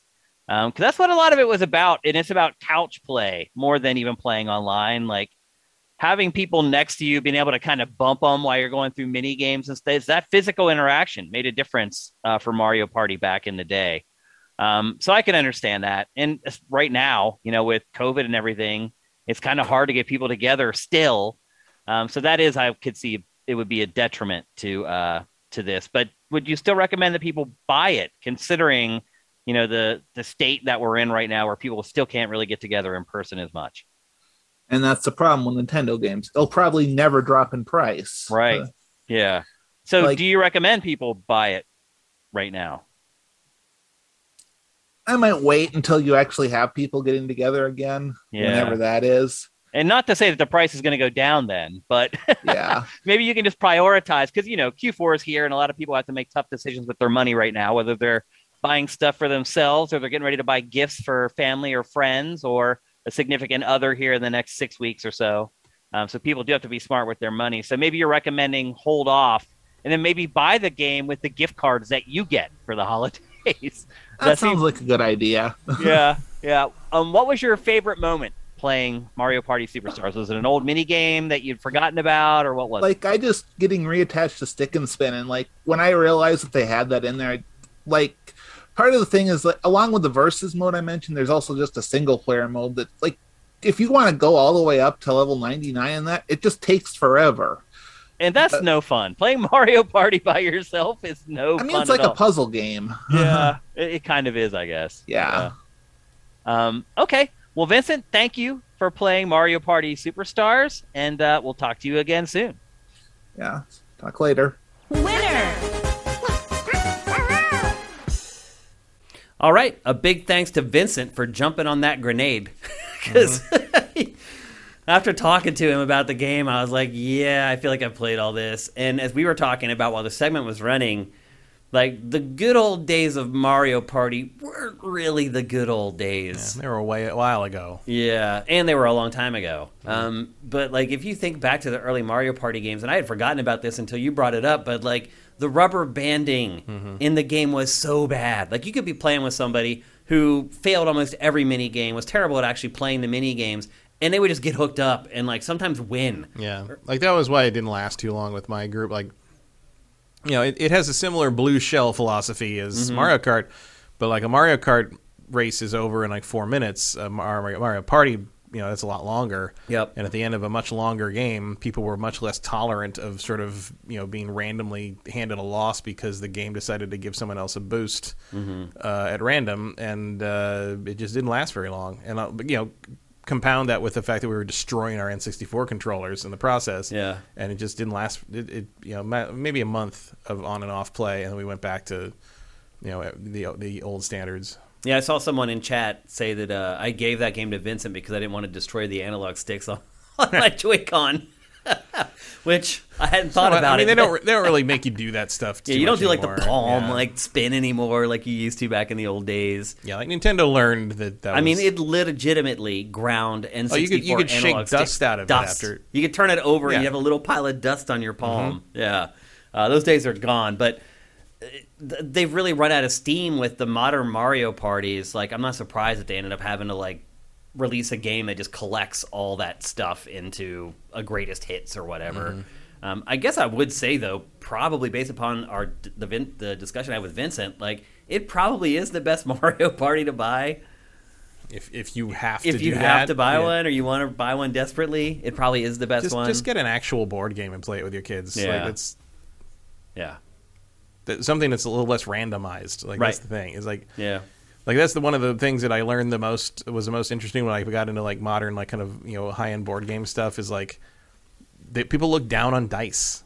Like it's you know it's it's uh, there's like warnings on things and reviews of things where it's like oh there's dice in this it's randomness like if you don't if you don't like that like get ready because like not all skill based. yeah because they want they want more uh, you know the trend now is more like card driven like building a deck of things and being able to kind of strategize Have a little more control over it a lot of the way. cards do more than one thing like that, you know so you're never quite screwed Right. um, so yeah, but one of the big one. What was one of the big ones? I said, oh, the HeroQuest. Hero Quest. I don't know if you remember that game. That was an old, old game. Vaguely. Came out like the '80s, but they just did a new HasLab. It's a crowd crowdfunding thing from Hasbro. They did a new one. It just mine arrived yesterday. I didn't expect it to, but it showed up. And uh, one of the things I saw people complaining about that maybe got it because they were younger and didn't know what it was, but people were complaining like, "Oh, I didn't realize you had to roll dice to move in this game. That's a big no-no now. It's like rolling dice to move, um, which obviously you do in Mario Mario Party Yeah. as well. Um, it's I mean, just- rolling dice. If they're if they dice, then that's a random element. They're not going to like it in anything. yeah, Yeah. I mean, like rolling dice to move in particular is frowned on now. Interesting. I can't say I disagree with that. Um, Yeah, It yeah. makes sense. It's easier to strategize something if you know your character can move this many spaces Yeah. every time, and you can do something else to maybe power them up and let them move a little further. Mm-hmm. Um, yeah, there's more interesting choices to be made if you remove more randomness, but that means more game design. So, Not good news for the popularity of Dungeons and Dragons. uh, well, you can modify that. Can they play D and D without dice now? You can pl- you play with dice, but like there's a lot of ways to mitigate it, and there's a lot of ways to tweak your character to give you bonuses and, and proficiency stuff. Like, um, very rarely are you going to d- deliver die on a single throw at this Yeah. point. Um, the old days, yeah. The, Yeah. the big problem with, I mean, the only real disappointment in dice with uh, D and D these days is damage. Like sometimes you'll hit something and then your damage is just shit, Yep. and you've wasted Yeah. that turn a little Yeah. bit. So Yep. it's like, oh, I'm going to use my use my spell. It's like, oh, one damage. But I'll say this: it seems to me that Dungeons and Dragons is bigger now than it's ever. Oh, been. absolutely is. Bigger than ever. Absolutely. Yeah. Yeah. And I remember back when I was a kid, we'd get like the little books, like the campaigns Mm-hmm. or whatever, and like we would just look at the art because it's all about your imagination. Mm-hmm. D and D, you have to conjure everything in your mind, and because we didn't even have like the little figurines or anything, and so you would look at like the drawings and the stuff, like of the enemies that you would face, and like it, it was just a different time. Mm-hmm. You didn't have the internet to go and look at like here's this crazy moth boss that you're going to fight Yeah. and here's 80,000 renditions from all the D&D fans. You can find that stuff online now. Back then, all you had was that ink drawing that they had of the boss there Yeah. and Well, you could do like miniatures and stuff, like, you know, but like that was for, that was because that was more for the people that came out of the wargaming side. Cause Yeah. where D and D came from was people were basically playing with, with the equivalent of what Warhammer was back then. What, Mm-hmm. Yeah. become Warhammer. Yeah. And actually, the, the HeroQuest was interesting because it had very detailed miniatures for the time, and it was Games Workshop. That was where Games Workshop kind of started out to some degree, was making those miniatures, and then Mm-hmm. they branched out and Warhammer. And actually, that's why some stuff is different in the new one because the, there were there were Chaos Warriors and stuff in the old one from like 1989. They're literally Chaos like. Space Marines, basically, like they're the same design, like the, Huh. like the, the war and the, the helmet type and all that and so they still use that in the Warhammer games. So like you can't, they couldn't use the Chaos stuff for the new HeroQuest. So they're different. They're called Death Warriors or whatever Uh-huh. now, and they have slightly different designs. But like that's where a lot of that started. interesting. Like it's uh, it's everyone's everyone knows everyone. Everything's a small world in these in these circles. Only on GameFace will a discussion about Mario Party spin out into a discussion about Dungeons and Dragons and using dice. Uh, okay. The ra- I mean, the randomness of Mario Party is is an ongoing issue. I It is, think. yeah. And some of that's fun. If you're like for younger kids, I think it gives everybody a chance. Yeah, yeah. Um, They, they get a participation trophy. but there's moments where you're just like, oh, come on. Like, is- Yep. Uh, so there you go. That is Mario Party Superstars available now for Switch. I think it just came out on Friday, um, so it hasn't been out there that long. Um, but again, I think if you're looking for a new Mario Party, and I'm not going to judge why you would be or why you wouldn't be, but if you are looking for one, I do think it's probably the best bet uh, to buy in 2021. And thanks again to Vincent for uh, playing it for us and delivering a great report. Um, all right, let's move on. It's time to talk next about Call of Duty. And you may be thinking, well, Shane, isn't Call of Duty Vanguard coming out soon? So you're going to talk about Call of Duty Vanguard, right? No, we're not. Because they won't send me a review code of that, which hmm. has made me really nervous. But coupled with that, we got the first new info, or the first real, I think, information about the next Call of Duty for next year, which is Modern Warfare 2 2022.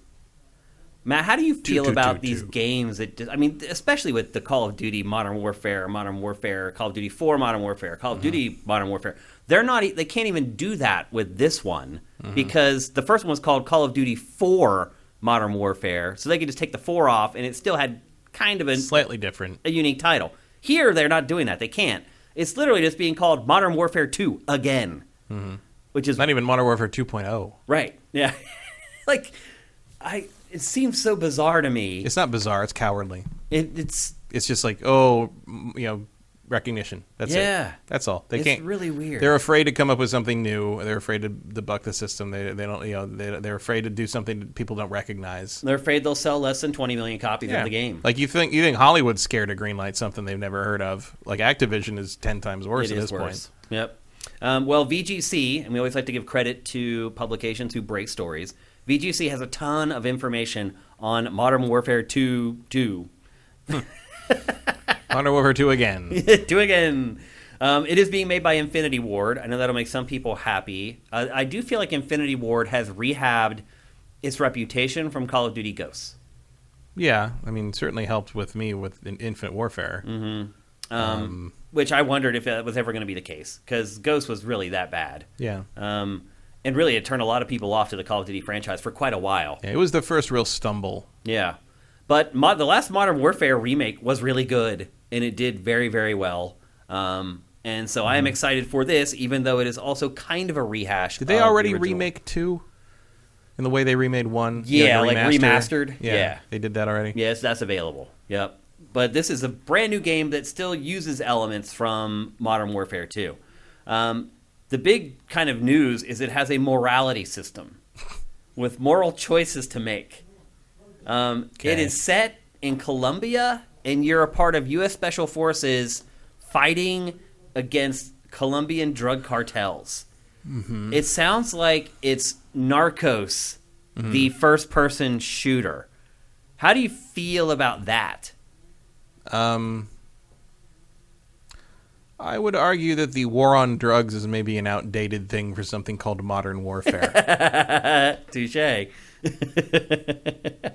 Is it the war on drugs? I mean, look, did you like Narcos on I Netflix? guess, yeah, I, mean, I, I guess. I'm not enough that I want to play a game about it. Like, I thought the first season of Narcos was amazing. Second Sure. season, okay, and then the third season, I just completely checked out.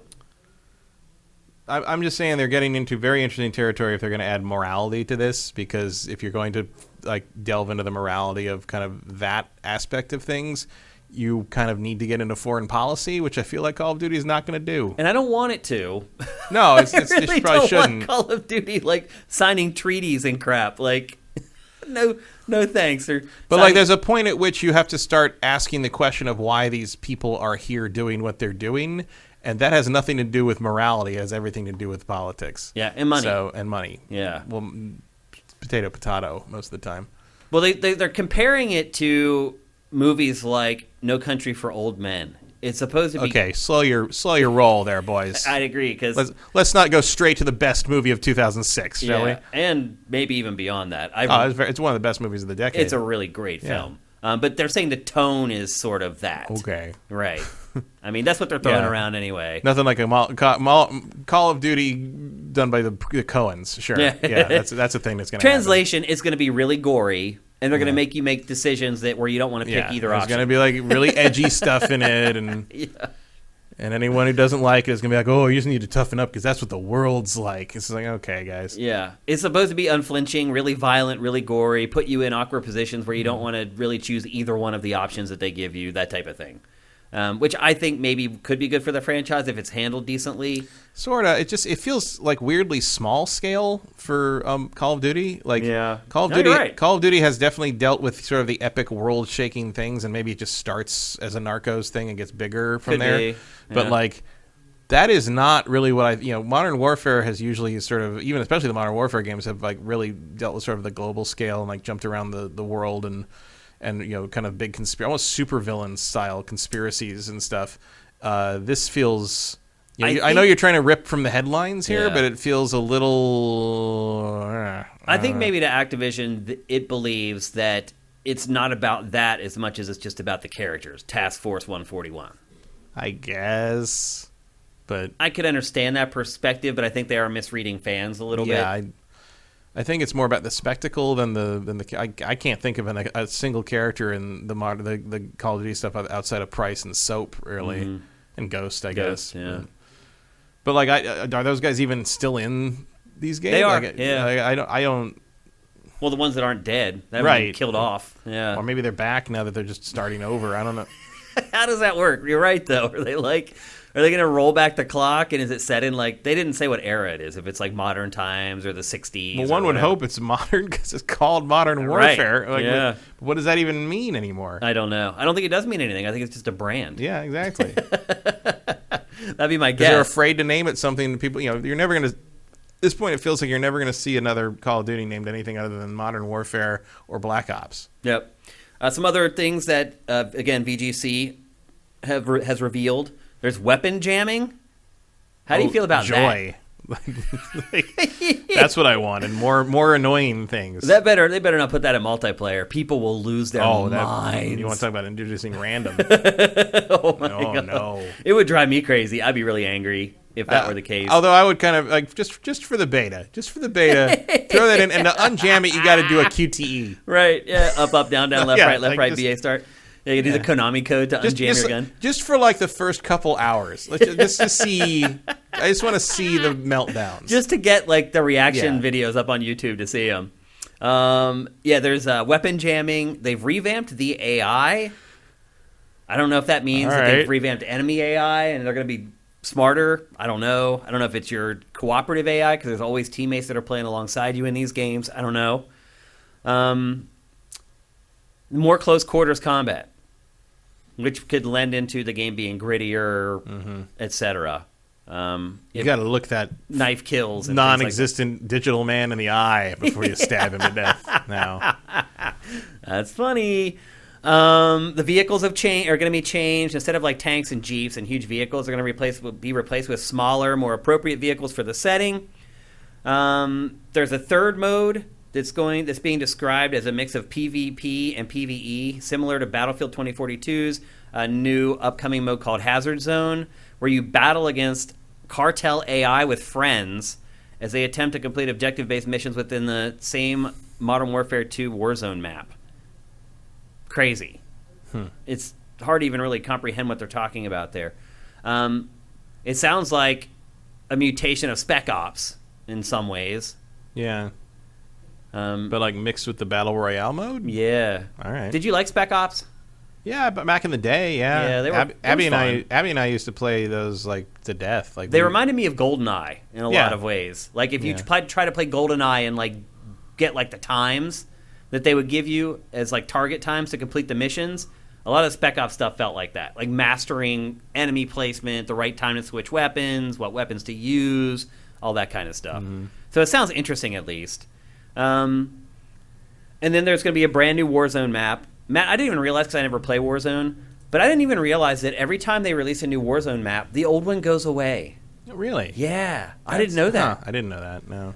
Yeah, so they ditched the map that they were using before. So the new game just is a release Verdansk or whatever it is. Huh. And when it goes away, when the new one launches, that old map goes away. They said that they learned um, to do that from watching PUBG because when PUBG launched a new map and kept both of the maps, both maps dwindled. Hmm. They didn't have enough players to really get the matches going as quickly as they wanted to. So Activision wants to keep all the player pool in one place. And so when a new map comes out, the old one just disappears, which is crazy. And they're saying that the new Warzone map for Modern Warfare 2 stitches together maps from old Modern Warfare 2 multiplayer modes, which is interesting um, that they'd handle it that way. And there will be uh, also for the multiplayer, they're going to re- be remastering maps, weapons, and more from the original Modern Warfare 2, which fine. I thought the multiplayer maps in Modern Warfare 2 were great and still are great, so I'm totally cool with that. And that's pretty much it. That's all the details we have right now. Um, the footage you've been seeing, by the way, is not from next year's game. This is from the original Modern Warfare 2. I'm guessing most of you guys have figured that out, but just wanted to state it. And this is actually the remastered version of it as well that we've been checking out. So, Matt, I always ask you this when we talk about Call of Duty in general. I'm going to ask you again for this. Does any of this convince you to play it? No. No. Did you like Modern Warfare 2? Yeah. You were still playing shooters when that came out. I liked uh, uh, Modern Warfare 1 and 2 very much. Yeah. Um, They're both good. And uh, didn't like 3 at all. Um, it became clear that uh, what I really liked was how those guys, the founders of Infinity Ward, who then became Respawn, make games. Yeah. Because I then like Titanfall 2 a lot. Right. And I like, Yeah. uh, you know, Fallen, Fallen Jedi, Fallen Order. Yep. Like I like how they do stuff. I liked uh, Allied Assault before all that. Uh-huh. I like Call of Duty 2. I remember, you know, I was kind of done with War, World War II games when uh, I was sent to review Call of Duty 2 for the launch of the Xbox 360. I had to go over to the, their office and play. And I remember driving up to the, the Infinity Ward office, thinking like, "Ugh, I got to spend all day playing a World War II shooter. I don't, I don't want to do this." But I, you know, no one else was available. Like we were spread pretty thin trying to get all the stuff ready for that live, like you know, launch of the 360 and that hangar and all this. Yeah. So I went up and I remember sitting down and playing it, and after like ten minutes, I'm like, "What the fuck?" Like it was, it was, it blew me out the back of the fucking room. Like I was not ready for it, and like I remember going to. Like we had lunch, like halfway. You know, I was like halfway through the game at this point, and I was just sitting there, like sort of trying to absorb it. I was just like, "What?" And and they were like very ner You know, the Infinity Ward guys were like, "Like, what do you think?" Is it? I'm like, fucking crazy." I, I was, I was like, I was like, I feel, I felt like a little assaulted by it. It was, just, it was so loud and so big and so, like, you know. And I was, I was like, it's really good. It was really good in a way that I didn't expect a World War II shooter to be at this point. And Mm-hmm. like, you know, it just, it was, it was very uh, absorbing. In, in I, I agree with you. Those guys, those OG Infinity yeah, Ward guys. Absolutely, and they were very and Really then, good at what they did. and do. then of course, and that came back and did the same thing with Modern Warfare a couple years, a few years later. And that time, they did not ask me what I thought. They were just like, "Pretty great, huh?" Like they knew, they knew they had that. Right. Yeah. Um, and then I came back from Modern Warfare. Uh, what was it? No, I came back. You know, that one was the one that was labeled uh, COD3.exe. Oh, right. They never agreed with giving giving the three to that Treyarch game in between Yep. two and And I two don't blame and them. Modern That Warfare. was No, their franchise. It was their franchise, Yeah. and that that game was terrible. Yeah. Um, Yeah. but yeah, and I loved uh, Modern Warfare 2 as well. And then all those guys left and formed Respawn, and uh, the people who were left did their best with Modern Warfare 3, but it did not work for me. Yeah. I remember Keighley and I maybe were the two first people to look at Call of Duty for Modern Warfare mm-hmm. because he was working on some exclusive something or other for the TV show. And he's like, "Well, they want to bring in Webb on this. You should come with me to the meeting." And they took us into a private theater mm-hmm. in the bottom of Activision Central, and they showed it to us. And I'll never forget both of our faces after we saw that for the first time. Like, just jaw, literally, our jaws dropped. Yep. It was so beyond anything that we had seen at that point. Yep. And I knew that, like, I you really know, miss those moments in our industry. I don't feel like they happen. They don't have much much anymore. anymore. They, and I, I remember they even I think when I was there for Call of Duty 2, they were like, we wanted to do something more modern, but they but Activision wanted Yeah. uh, World War II, Mhm. and so like basically Call of Duty 2 did so well that they got to do what they wanted. They made Modern Warfare, and then Activision pretended they wanted to do Modern Warfare all along. Yeah. um, which is I think one of the reasons they were sick of the. You know, it's one of the reasons they left. Mm-hmm. think because you know it was the same hypocrisy. They went right back to the company they left in the first place. It's a weird. Yeah. It's a weird. It's a weird industry, I suppose. Yeah. Um, yeah, like that was. I, I still. rem- I remember uh, the you know the the the ghillie suit thing at E3 at their at Microsoft's the E3 mist. E3 conference where like, um, you know they uh, that was the, the one at the Santa Monica High School. I think it was the big open arena. Yeah. And you know you saw them. You know, there's the, the dialogue at the beginning in the grass, and then they stood up. And I don't. You couldn't hear it really on the on the audio when you watched it back. But I was in the. You know, we were in the stadium. Yep. And you heard the whole audience go. Like, it, like it was just like the gasps of the crowd Yeah. that they had no idea those guys were st- sitting there, and, he, and I was like, "It's digital. It should have been obvious." Like the idea that you couldn't tell the character from the background was very unusual for Yeah. that time. Like Yeah. that was a that was a big accomplishment for the time. Yeah, there were lots of paradigms that that franchise used to hit. Because it, yeah, because it used to be so uh, an animated character used to be very distinct from the background they were. In, always no matter, stick out. No matter what you would try, it was Yeah. impossible, to, and they pulled it. There'd always be like an edge or some lighting Yeah. issue or a piece like, of it didn't quite blend right a or something. piece of like, grass that they tipped did it off. and now Yeah. it probably looks like shit, right? To Like, us, to, yeah. now today. Yeah, like, you go back and look at that, but that was what thirteen years ago, twelve years ago. Wow, time flies. Yep. Anyway, Someone I saw a thing today that was like someone was complaining on Twitter about um like I miss the classic Disney movies and posted a screenshot of Tangled. Which came out in 2011, and I'm like, "What the hell? Like, just come on, you know?" And uh, if you want further proof that there's no such thing as things were better in the day, they're just what you what was good when you were 12. Like, there you go. Yeah. Um, because to me, uh, and I posted in one of my other groups of equally old people, and uh, and someone was like, to me, new Disney is anything after the Little Mermaid, right? Yeah. Which was '89. yeah, And I'm like, yeah. And some someone's like, yeah, but to, to a 10 year old, like that's an ancient movie. Oh, yeah. I'm like, yeah, well, because to a 10 year old, the Little Mermaid is as old as Peter Pan is to me. right. Yeah, So it's bizarre to think about. behold the ravages of time. The other thing to consider in this is that we're talking about next year's Call of Duty when Vanguard is right around the corner. There's just so little excitement or hype for this year's Call of Duty. Yeah. I think it's in real danger of. I think I would say the same about Battlefield. A little bit. I'll Maybe be- not on the same level, but like I'll those the billboards for Battlefield went up around town this week, and I keep seeing them and be like, oh yeah, that. Like I, Yeah. I am so. I mean, part of that's just me because I don't play the shooters as much anymore. Mm-hmm. But I don't even hear people I know who love shooters talking about Call of Duty this year. I, they're not. And I will say this: I am more excited for Battlefield than I am Call of Duty. I mean, I've Having always played been. betas for both, I am more excited for Battlefield 2042. I mean, I've generally always preferred Battlefield, uh, especially in the post Modern Warfare 2 era. I've bounced back and forth for me. It depends sometimes, but like at least if you're gonna make me, if I if- certainly through the last ten years, if you're gonna make me play multiplayer in one of them, I'm usually gonna pick Battlefield. Yeah. just because I like the scope of it. Yep. But there's just no hype around Vanguard at all. No. I just and they're Well, I keep forgetting up, that that's the name of it. Yeah. They're ramping up marketing. They're putting out a new trailer like every day right now, but people just don't care. There's no it has no hook.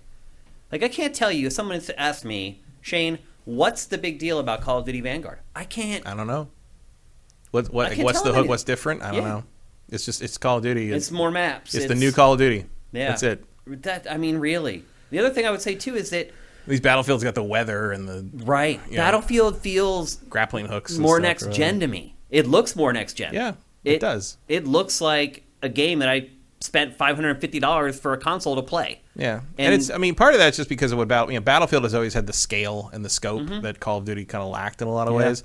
And this, you know, Battlefield is really taking advantage of next gen stuff on this. The weather system is really, you know, something we haven't, you know, I don't know if the weather system is going to be all that important in the long run or, or change anything in any appreciable degree that make you play any longer. But it certainly demos well. Yeah. you know, Yeah. in a way that Vanguard doesn't really have. I, I, I can't remember anything I've seen There's from no hook. Vanguard. It has no hook, and I don't know if that's why I haven't got review code of it yet. But Does it even have a grappling hook? I don't think literally it does. have no hook. It literally does not have a grappling hook. Yep. It's in trouble. anyway, just interesting. Both of those shooters coming out here in the very near future. And um, it does seem to me like Battlefield is trending a little hotter. I don't think it will outsell Call of Duty because it just won't. But I do think it has a chance to nip its heels a little bit, maybe. Yeah, and I wonder. I you know clearly Rockstar waited uh, real late to announce their you know the the collection The trilogy release date, and like definitive, blah, blah, part blah. of me part of me wonders if they're trolling Call of Duty a little bit, Maybe. by picking picking that week It could be. because there's a non-zero chance that that thing does better. Sells it. Yeah, I brought that up with Pachter. He didn't think so. Mm-hmm. Um, that was off camera though, so it's not in, in any of the episodes. I mean, I I don't I wouldn't really bet on that, but also like I'm also not dumb enough to bet against Rockstar at this point. yeah, I mean, if you see what Grand Theft Auto Five has done Yeah. for the last decade. It's hard to bet against them. So, anyway, that's the latest update on Call of Duty for next year. I wish I had an update on the Call of Duty that comes out in like a week, but still waiting on code for that. Uh, and as soon as we have it, it'll probably be in next week's episode. I'm assuming. Um, I've been pestering PR about it, and they have like stopped replying to my emails. So I don't know what's going on. We'll see. Uh, but anyway, it's time to move on to the last topic of episode 277. And this week we saved a really, I think, a really good game for last. And I would also say that this is yet another pleasant surprise for 2021. Uh, the, on throw it on the pile with It Takes Two, Returnal, um, Deathloop. There's been like five pleasant surprise games this year. Where you're, uh, Guardians of the Galaxy to me was a pleasant surprise, way better than I thought it was going to be. This is another one, and it's called Riders Republic. It is the sequel to Ubisoft's, I guess you would call it an extreme sports game, um, Steep, which came out. I, it's just hard to believe. 2016, Steep came out. I didn't think it was that old Yeah. but it is. It's like five years old. So they've worked on this for like they did a ton of DLC for Steep, which is crazy because it didn't sell very well. But they But supported. they stuck with it. They really did, and they. The crazy part is they did ultimately turn Steep into something pretty impressive, and you can see that in Riders Republic. It is an open world, do whatever you want, go wherever you want, use whatever you want, extreme sports game. And my expectations for this were very, very low. I I had played Steep, and look, I am I don't do it so much anymore, but I did skate for like 11 years. I did snowboard for a long time. Um, I have knee surgery in like three weeks, by the way, and hopefully I can get back to some of that stuff here soon in my life, which would be great. Um, Hopefully but you're walking well enough to get on a plane. yeah, I'm a little nervous about that. But I have like rehab it. It's out. It's out of outpatient, so I'm not gonna like stay overnight in the hospital or anything. So that should it should help. But anyway, I would like to get back to some of this, but this game is a nice facsimile um, until I'm at a point where I can do it. And it is a multi-disciplined extreme sports game, and usually that is a death knell for any game where they try to do like everything in one. Not in this game. They nail Ubisoft's fallen victim to that themselves. they, it has, in fact. Yes. Not with this game. This game, every element is handled well. Now, some of them just aren't as fun as others. Like, so there's skiing, there's snowboarding, there's bikes, there's wingsuits, and there's rocket suits, and you also get a snowmobile that you can just use to get around the open world more quickly. And the wingsuits and the rocket suits, definitely the weakest part of the game.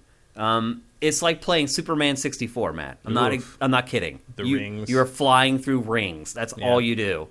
And the controls feel a little off and a little goofy, but everything else, the skiing, the snowboarding, the biking, the biking is awesome, dude. Do you ever watch on YouTube the crazy downhill mountain biking videos where they just strap a GoPro on the front Yeah, handlebars? I've seen those. Yeah. like I'll go down that rabbit hole every once in a while. There's like this huge race that happens in I think like Switzerland where they just start at the top of a mountain that's covered in snow and then ride all the way to the bottom of it and it, the just doing that takes like 40 minutes. The fact that everyone is still upright at this point is very difficult to believe. Yeah. Well, as you can see, I veered off course there and there's a rewind function. You can hit R1 and rewind. Um, and if you have to do that, you pretty much have no chance of winning the race at that point. But Matt, the sense of speed in the bike racing and the the shaking of the camera, the feedback in the controller, and I am playing this on PS5, which you know the haptic feedback on that is miles better than what you're getting on Xbox. Just the truth. It you literally are gripping the controller like you're gripping the handlebars on a bike. I just I don't even know how they did it, how they replicated the sense of speed, the feeling of just being completely on the edge of losing control. It's they've nailed it. And like I have you ever played a bike racing game before, Matt? Yeah. Like Um, bicycles? Bicycles, yeah. I mean, I mean, I guess I've done things where bike races were in them. Uh, Trials Fusion probably doesn't count. No. um, they bikes in Trials Fusion? Nah, it's motorcycles. Yeah. Uh, there were bike races in the San Andreas, I guess. That's true. Yeah. Um, But nothing like this, certainly right? nothing this extensive that I can think of. No, Yeah. And they just freaking nail it. I'm it. sure there were like weird bike games in like the early 2000s when everything action sports had had that had games coming out. I mean, if there was a there was a wakeboarding game, there had to have been a biking game, like B, I, oh, like BM tri- triple X, BM triple X, BMX, BMX triple X, yeah, yeah. BMX triple, yeah. yeah. There were a few of those. Well, there was BMX games for sure, tons of them. The Dave Mirra games, may he rest in peace. That's a sad story. Um, but they nail it. It's like my favorite part of the game. Like I like it more than the snowboarding, more than the skiing, more than anything. Descenders, I forgot. Descenders, that. yeah, that's not even that old. That's pretty recently, but I didn't play it. Um, I just remember curating content for it on Sifted There's or like whatever. pro cycling manager games. There's like the Tour de France uh, games. Yeah, Tour de France, uh, Free Rider, Freestyle, Dave Mirra, Freestyle BMX. That's pretty most much of it. his BMX stuff uh, and like weird, like Tour de France stuff, downhill domination. Yeah, a lot of BMX, but like not like Mm-hmm. nor- gravity games, street vert dirt. um, Yeah. No fear, downhill mountain biking, three extreme, Paperboy. I guess that counts. Sure. Yeah. And let's not forget Zwift. Hmm. I did forget Zwift. I've never And now you will forget it again. I will. uh, so, actually, coming kind of bringing it back full circle to what I was talking about earlier with Forza Horizon Five. This game has the same awful bromy setup. it's and I, again like ex- this is one thing I will say. A lot of the stereotypes are true. Like a lot of the people who are in extreme sports like skateboarding and snowboarding, they do actually act like the people in these games and they do talk like the people in these games. But it feels like whoever wrote the script just chugged like a two liter of Mountain Dew and just started writing. Like that's the best way I could mm-hmm. describe it.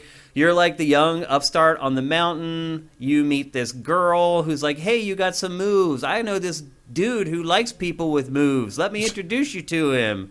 And then she introduces you to him. He's like, "Yeah, bro, you need to go over here and get NAR if you want to Yeah. get this sponsorship." It's the same. In same. real life, that's just going to get you some pot, probably. Probably, Like, yeah. Here's a joint, dude. yeah, go like- to a yeah. cabin and smoke it. You're not going to get a contract out No. of that interaction. You do in this game though. Um, and that's the setup for it. And it is, even as someone who's come from that culture, it is really annoying. Really I annoying. would imagine even more annoying if you're from that It, culture. it is because it. But the sad part is like it's true. It's not. it's not fake. Like that's really how people talk in that scene, and that's really like the stuff that motivates people in that scene. Like Yeah. this dude, like did it 720. Are you gonna do it 1080, dude? Well, f yeah, I'm gonna go do it 1080. Like that's the real. Stuff But it's stuff. only 9:30. Yeah. But that's like the real stuff that like drives people in these scenes. Like it legitimately motivates them to get better at their sports and Mm-hmm. eventually get sponsored and hopefully go pro and blah blah blah. Here you go. Here's a girl and meet you. You got the moves, boy.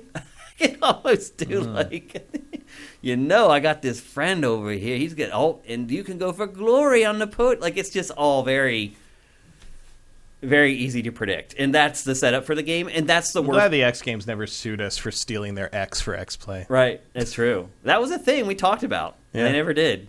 Yeah. Um, and that's the setup, and that is annoying, but the rest of the game is freaking awesome. So you go through the tutorial at first, where it's kind of also kind of like Is she doing an interview?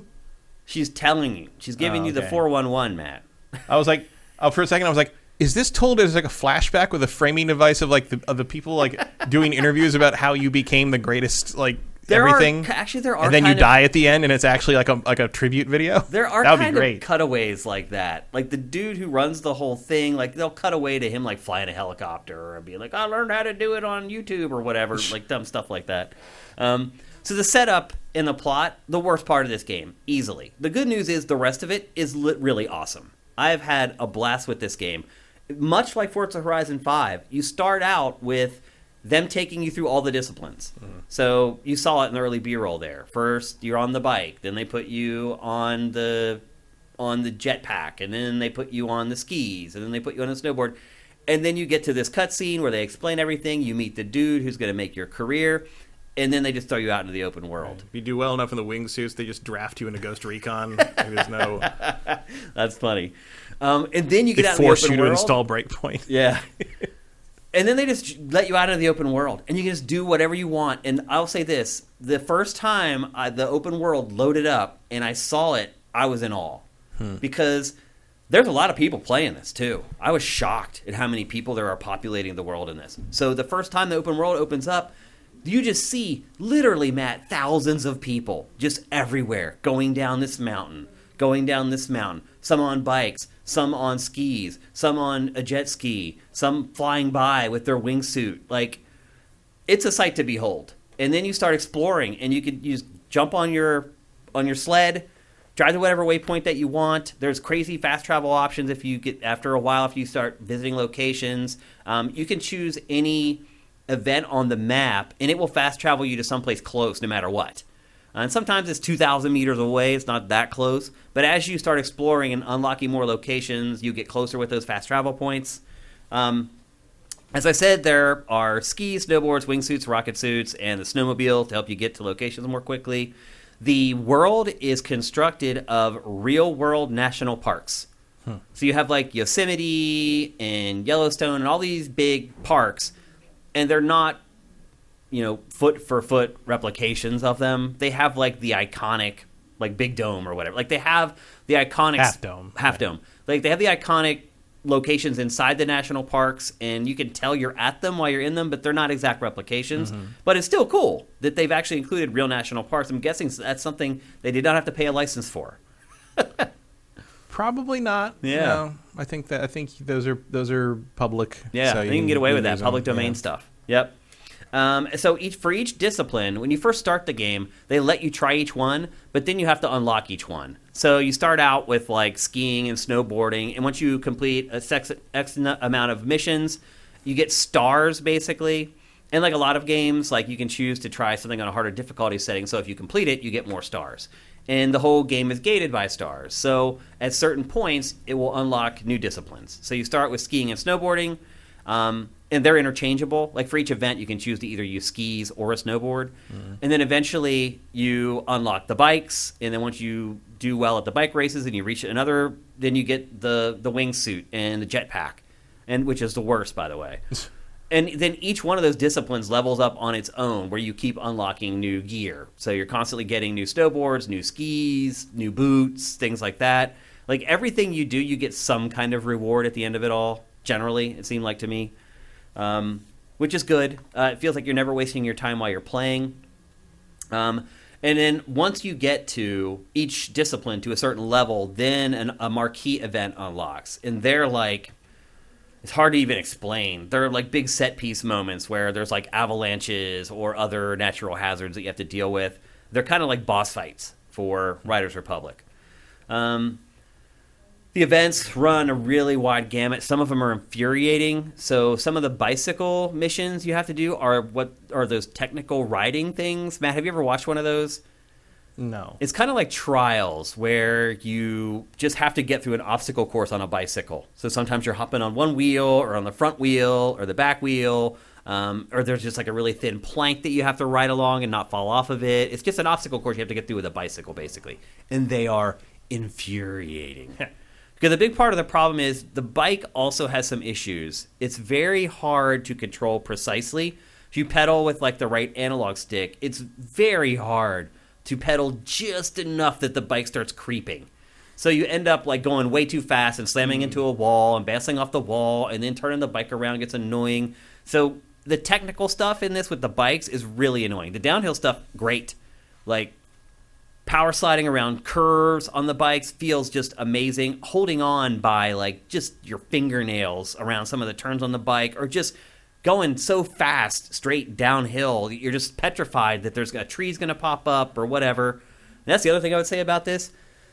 It's an open world, but it is not empty at all. There are obstacles everywhere. And some people may not like this because sometimes you just want to ride and go really fast and just go balls out. Hmm. But there's always a tree or a bench or a wheelbarrow or whatever. Uh, just like real life. it's seriously Wheelbarrows. like it's yeah. Well, it's a ski course, so they're using it to like dig up divots or create jumps or or whatever. But th- there's just a lot of environmental detail, and if you're someone who just wants to go really fast throughout the open world, it can get a little annoying at times. Here you're getting a look at the open world though, and seeing what I'm talking about. Like you just see all the mountain ranges with people going up and down them, everyone finding their own ways to get to stuff, people joining events, blah blah blah. It just feels really alive, like you're really on a mountain and the the visuals don't hurt either because it, it also looks really really good. The snow deformation and stuff in this is next level. It's like I've never seen before. Um, but the missions are other than the jetpack and the wingsuit stuff. The mission objectives really do run the gamut. They're not just like either it's a race or you just get as many trick points as possible. Um, they do mix things up a good bit.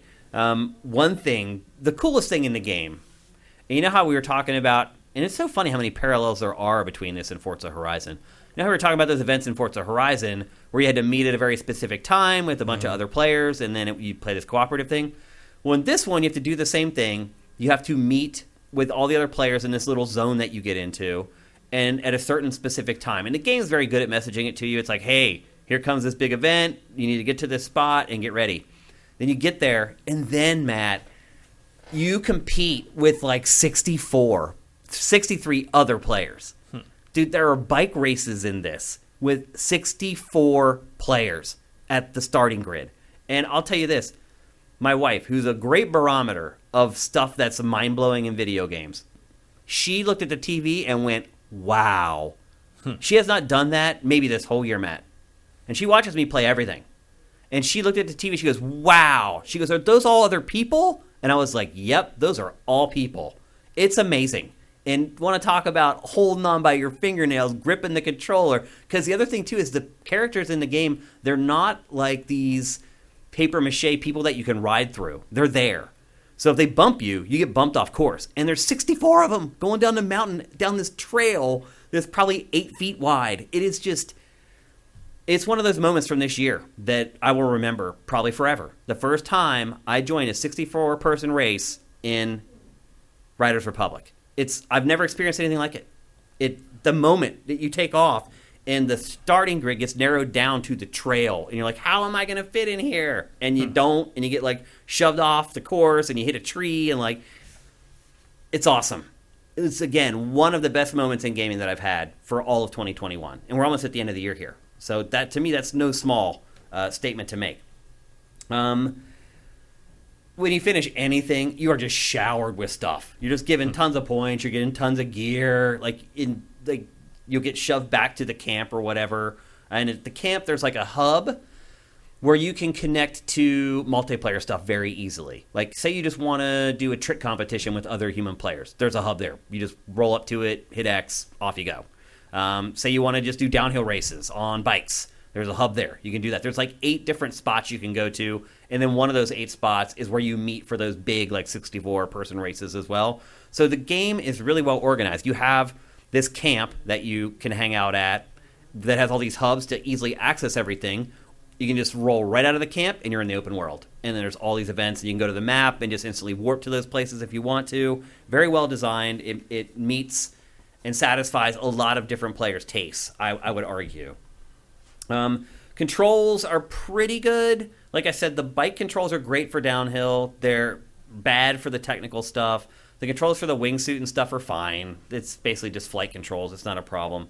The skiing and the snowboarding controls are really, really good. Like, so I was saying earlier about how, you know, we have all these disciplines a lot of times, none of them are all that great. The trick stuff in the snowboarding and skiing are, are be- the best I've ever played for anything.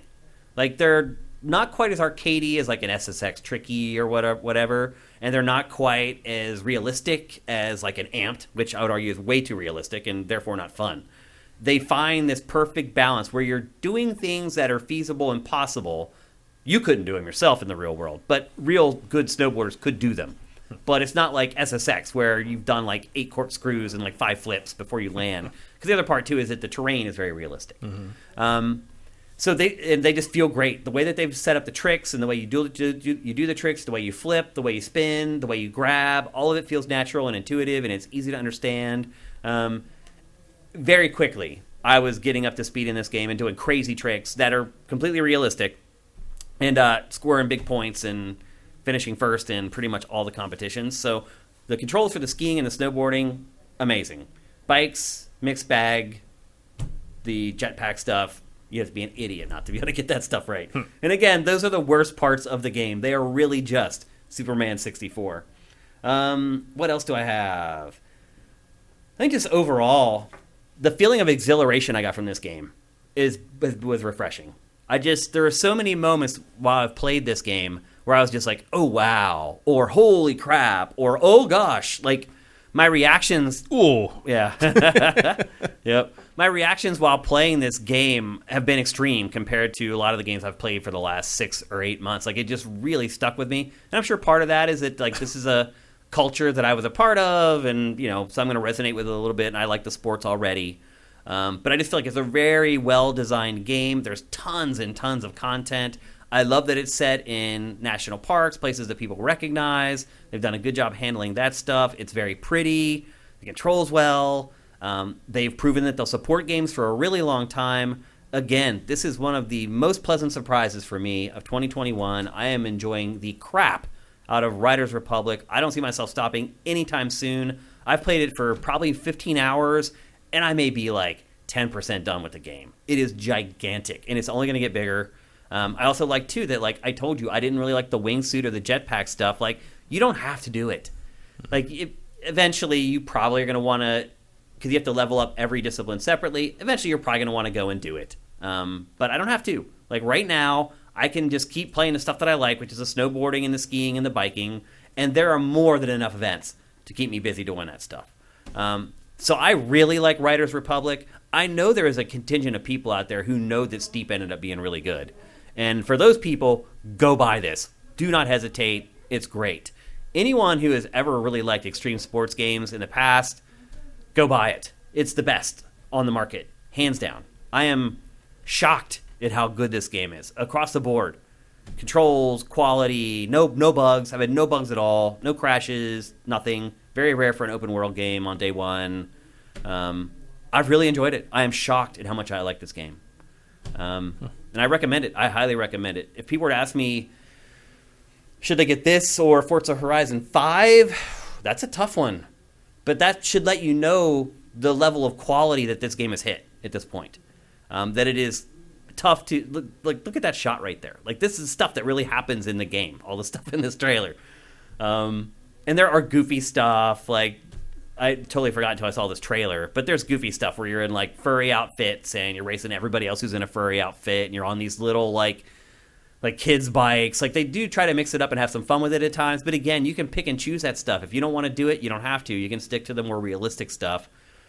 I just had a great time playing this game. If video games are about having fun and losing yourself in them, this is a great video game. Um, it's available for pretty much everything. There's no Switch version but you can get it for pretty much every other platform. Um, and if you are even slightly inclined to like games like this, if you've liked any of the Tony Hawk games, you've liked any of the, the SSX games, any of that stuff, I really think you're going to really enjoy Riders Republic. Hmm. Are you surprised that I like it as much as I do? Yeah, I didn't expect that. Yeah, I didn't either because Ubi sent me a code and I didn't even like download it for like two days after I got it because I did, it was like are people going to care? Am I going to care? Yeah. And very fair question about this game. Frankly. Yeah. And within 30 minutes, I was like, oh my gosh, like, why did I wait to start playing this? Um, I'm like, I don't know if I'll be able to play enough now to like talk about it the way I want to on GameFace before the show. And then we got the delay, the COVID delay, and I got to play it a little more, and I've just loved it. The more I've played it, the more I've loved it. I cannot express to you enough and I would argue that I know they had a bunch of betas for this that I didn't participate in, and I wish I had because I'd have more of a heads up that how good it is. And I hope that they had these races, those 64 person races in that beta, because that will sell you this game alone. Just that first 20 seconds when you leave the starting line, it starts, and you're like, wait a minute, like all these people are in this race, and it goes, and everyone takes off, and it's just like, oh my god, yes, everybody is in this race, and how am I going to get to the bottom of the hill? And it, like when you finish like third or whatever, you feel like a god because you've had to, you've had so many close calls at that point, getting to the bottom of the mountain with all these other people that you're just like, you feel lucky, you also feel great at the game. It's just this sense of exhilaration. I love it. I love Riders Republic. Um, and if you haven't given an extreme sports game a chance in a long time, this is the one to give it a chance. I hope that they put out some kind of a demo or something because uh, I feel like it's not going to sell what it deserves. Steep didn't. Mm-hmm. Um, it built an audience, a dedicated audience, and I'm guessing every single one of those people have jumped over to this. Um, but it needs more. But at the same time, the open world is stuffed full of people. And I don't know if they those are like servers or whatever, and they're making sure that each one's full before they open up another one. I don't know how they're doing it, uh, but I know the world that I was in at all times was completely alive and full of energy and just stuff going on everywhere. Um, I love it. I really like Riders Republic. Um, any questions about it? Not really. I think you covered it. Yeah. Um, Vincent It's more. It's pretty straightforward game overall. It just surprises me that it's that good. Yep. Like you'd expect something of that nature, especially from Ubisoft, to kind of launch a little, busted, little little, janky. Yeah. Yeah. I think the betas did it probably a lot of good. I think they had like two different ones. Uh, Vincent is saying that uh, if nothing else, you can try it for two hours for free on Stadia if you want to go there. Yeah. if you want to go to Stadia, um, and if, if it's the full game and you get two hours with it, you can definitely experience one of those races with 64 real human players racing to the bottom of a death mountain, and it is exhilarating and awesome. Um, so I highly recommend it. The other thing I would say too, Matt, is that the rest of the year, not a typical end of the year. Like we did dossier for November, and there were pretty much exactly 10 games worth buying in November. October, there was like 15 or 16. I had to make hard cuts to that list. In November, like there were 10. exactly. And one of them is the Zelda Game & Watch.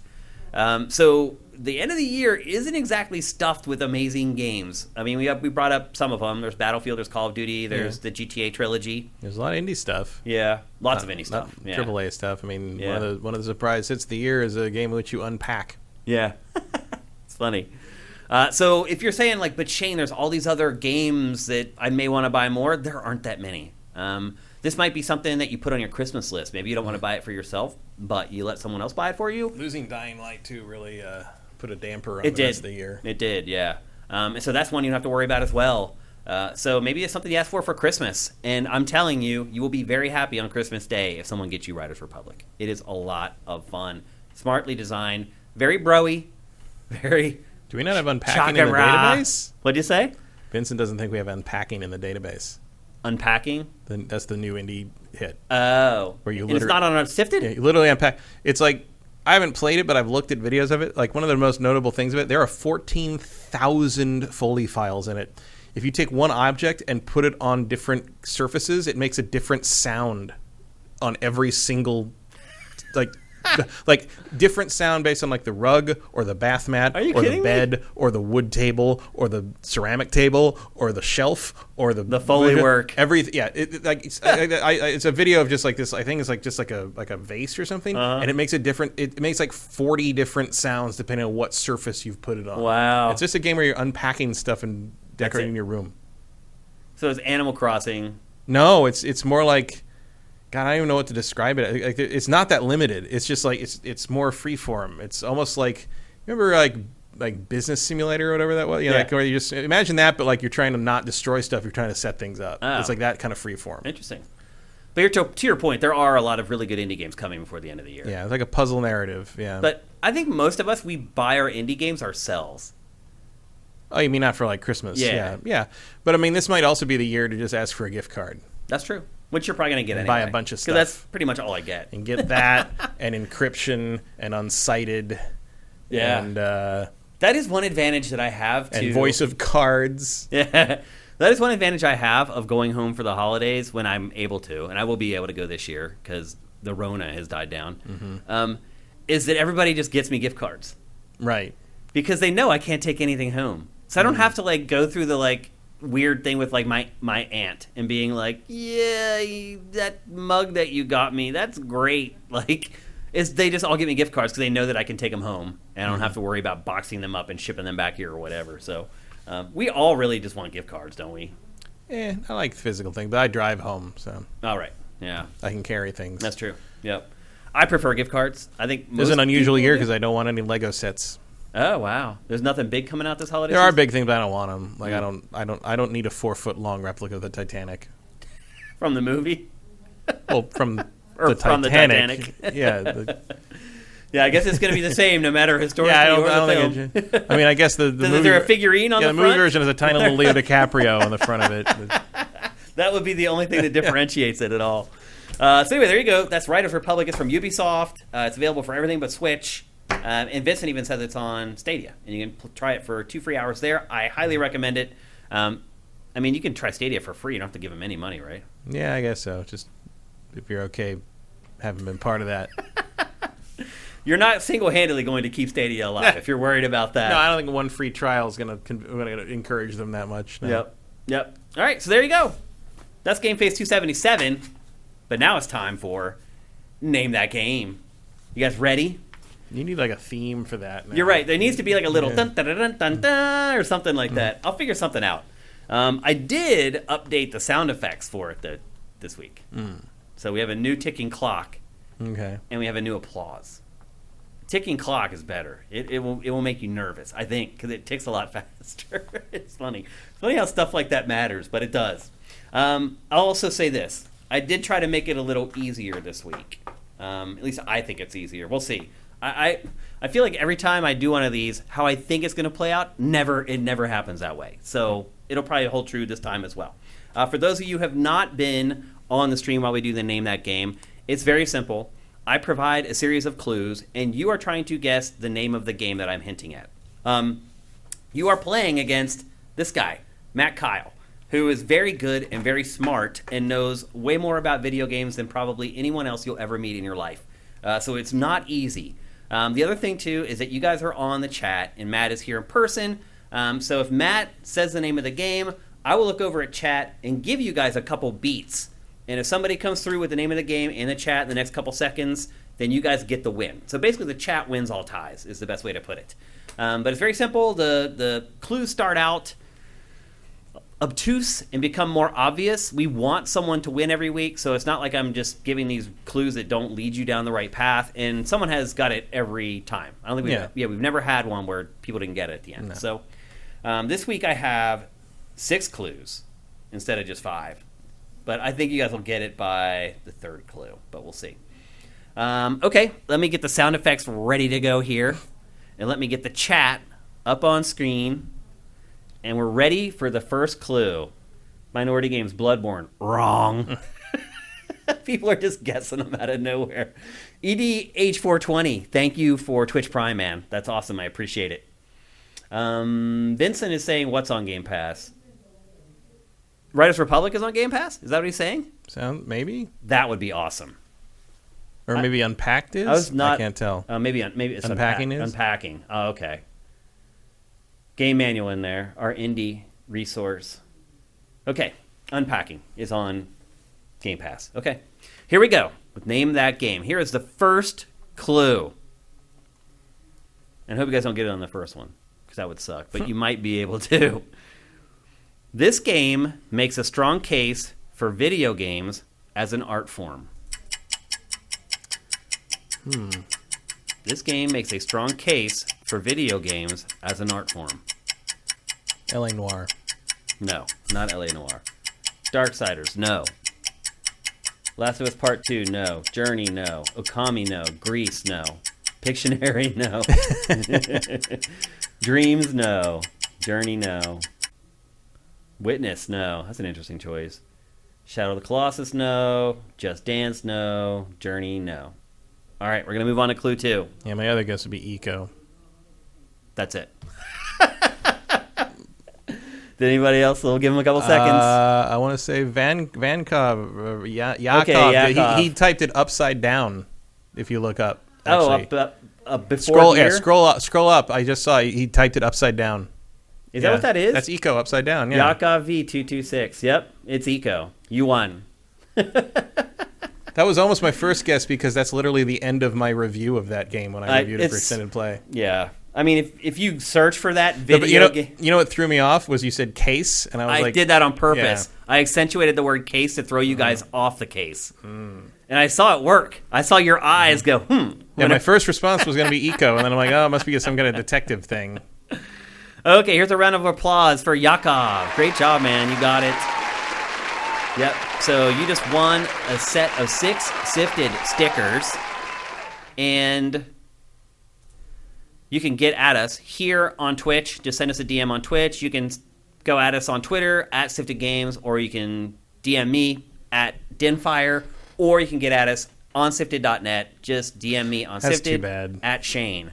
What, that you guys got it so fast? No, that I, I just wish I'd gone with my instinct and said Ico because you would have really been annoyed that I guessed it off that. Yeah. Because that like when you say game is art, Ico's the first game I think of. Yeah. And I thought it couldn't be that obvious. That's why you know I I know that. Mm-hmm. you may get it off the first clue this time. I'm going to read the rest of these clues because I worked hard on them. it literally it took me like a half hour to write all this stuff, and it ended in like five seconds. Uh, the second clue was some may like to hide in the shadows, but that's a bad idea in this game. Yeah. The third clue is, and this is what I That thought. could would- also have been Heart of Darkness. yeah. The third clue is the one I thought would give it away, and it is if you don't like escort missions, stay far away from this one. Yeah. Well, conjunction with the Shadows one. That would have that's- given it yeah. away. Yep. Uh, the fourth one, this teen protagonist is especially horny. the fifth clue, this game pro- proves that a stick can be just as mighty as a sword. Mm-hmm. And the final clue was boy meets girl meets evil queen. Meets Couch. With with all those and added up, you would have got it right, Right. there for Oh, yeah. sure. So there you go. I failed this week. Second clue gave it away. Actually, first clue gave it away Yeah. ultimately. But you didn't get to the second one. I did say that I made it. I tried to make it easier this week, and I think I succeeded in that. Where was my ticking clock? Oh, you can't hear it. They can Oh, hear okay. it. Yeah, it was up there. Glottis 021, thank you for Twitch Prime. All right, we're ready to take some questions. We'll do some Q and A. Uh, we got about five or six minutes, so we here we can take a couple. Um, EDH420, do you mind if I share the link for the censored trailer in the chat? You can, dude. You can do whatever you want in the chat as long as you're not posting like porn or whatever. You're not breaking terms of service. You What, can what trailer? he created a trailer for Sifted Ah. like a few weeks ago. You can totally share it, dude. It's totally fine. Uh, Commander Fett. Let me get this stuff up here so people who are watching the archive can see it. Uh, did you see the rumor that Sony is bringing bringing Horizon Forbidden West to PC in September of next year? Not sure if it's true, but that would be huge. I did not see that, and I really do not believe it. That would be a big shift. I Yeah. do not believe that at all. Where did you see that rumor? One, and what was the source? Two, because I do not believe that.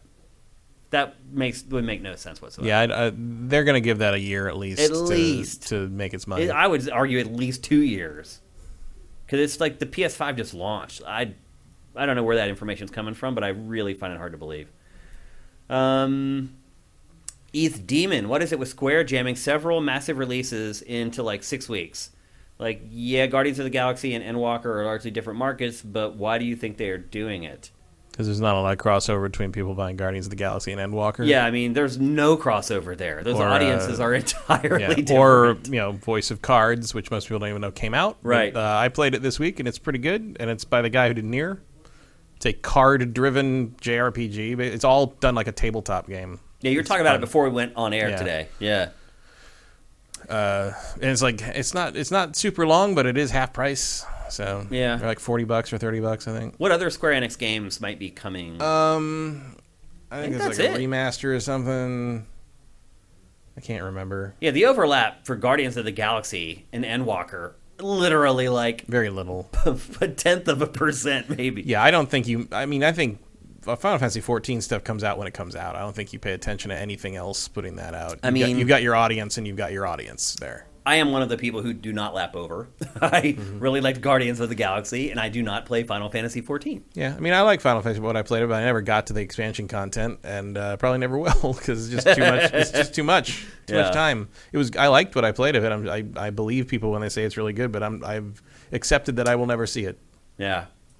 Um, so yeah, I agree with Matt. I think that the the overlap there is just minimal to none. like, I just don't think there's too many people that are. Yeah, I don't think anyone's cannibalizing each other's sales. Yeah, I don't think anyone's sitting there like putting together the Christmas list, being like, "Man, Guardians or Endwalker. I just can't. it's such a tough one."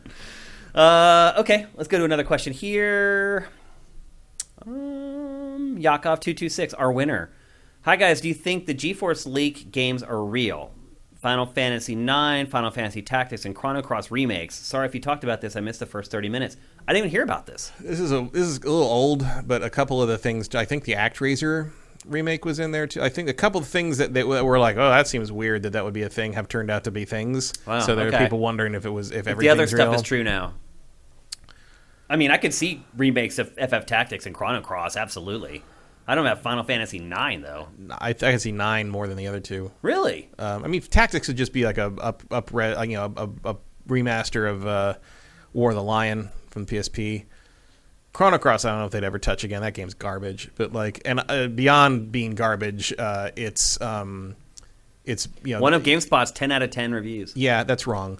Um, soundtrack's great, but like, it's one of those. You know, it's it's got the FMV backgrounds and the you know the, the the the you you have to redo all those. Yep. uh, or All re- or redo it fully in 3D. One or the other. Uh, Chrono Cross is a more expensive thing, especially because like Final Fantasy VII, you have the advantage that like um, there was a PC version. Mm, that's true. There was no PC version of Chrono. Cross. Like the Fi- Final Fantasies from the PS1 era had PC version. I don't know if nine did. I think nine did, but you have higher res assets to work from if you're just doing like an upres kind of thing. Yeah. Chrono Cross, I don't think has that. Yeah, makes a big difference. Um, so I don't I don't know about Chrono Chrono Cross would surprise me. Um, nine wouldn't wouldn't shock me at all. Yeah, on the level of something like what they did for eight. that sure. also has bitmap backgrounds too, though, doesn't yeah, it? but so did eight. But again, Yeah. uh, they did kind of the A- I think eight used like the AI. Any upscaling PS1 thing. game is going to take a lot of work. It'd be, it'd be a lot of work. The thing is, like, I think Final Fantasy is a different kind of payback for that than like Chrono Cross. Like Chrono Cross, while it's a darling of people with terrible taste. Uh, who were 12 when it came out. Um, I darling of people hate with Chrono Cross. taste. I You do, I really tell. fucking hate Chrono Cross. Um, made me play as a goddamn cat man for the whole thing. Like, what a terrible fucking game. Um, but like the uh, like, I just don't think there's the market there in the same way that there is for Final Fantasy um, or even Tactics. Like Tactics um, can at least trade on the name, Yeah. you know, um, and its reputation. Uh, but like Chrono Cross seems like a harder sell.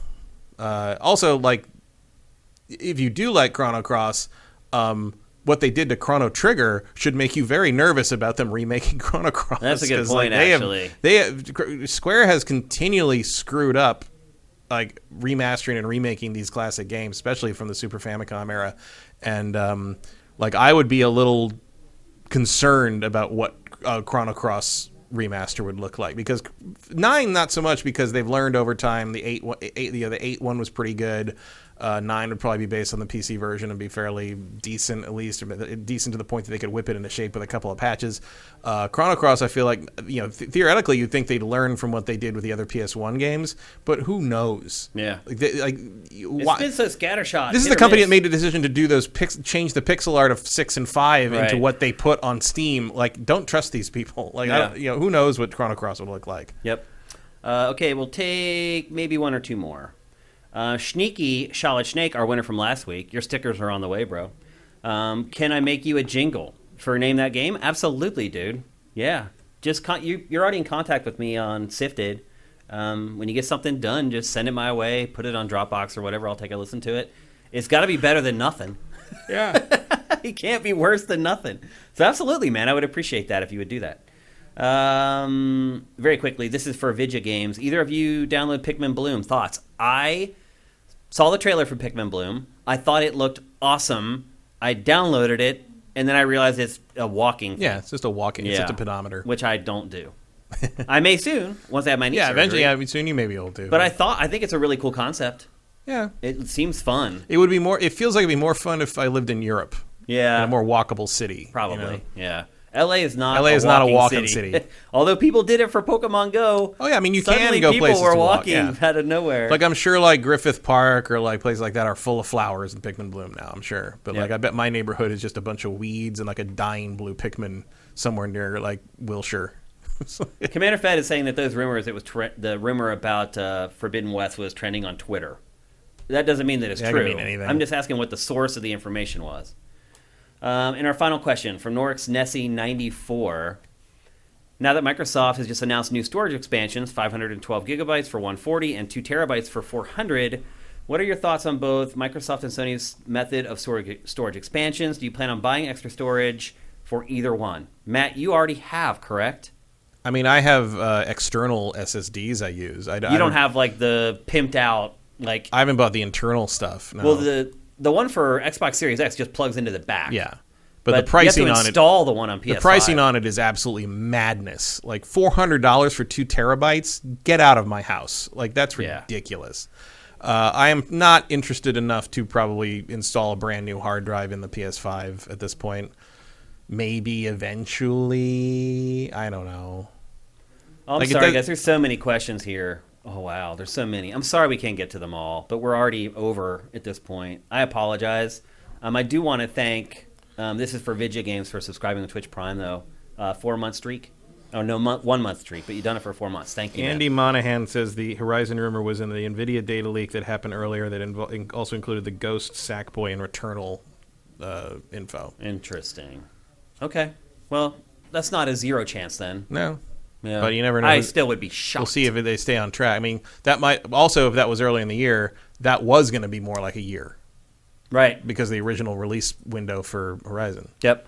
And to answer your question on my from my perspective about buying the expansion, the storage expansions, no. Um, what I've discovered with my Series X is it's enough. I have enough. I have now got to the point where I have reached the limit. But like a lot of that stuff is like Game Pass games or whatever that aren't that big and like Yeah, I don't find too much of a problem with the uh, space in the Xbox. It's the PS5 that I wish Yep. had more internal memory, but like internal storage. But like, I'll deal with it. yeah. I mean, I'm fortunate enough to have both. So If if it gets to the point where it's easier to walk into a store and pick a PS5 up, I will be more willing to do something to my PS5 that might destroy it. Yeah. let's put it that way. I don't think it'll destroy it. Probably not, but like it's pretty simple.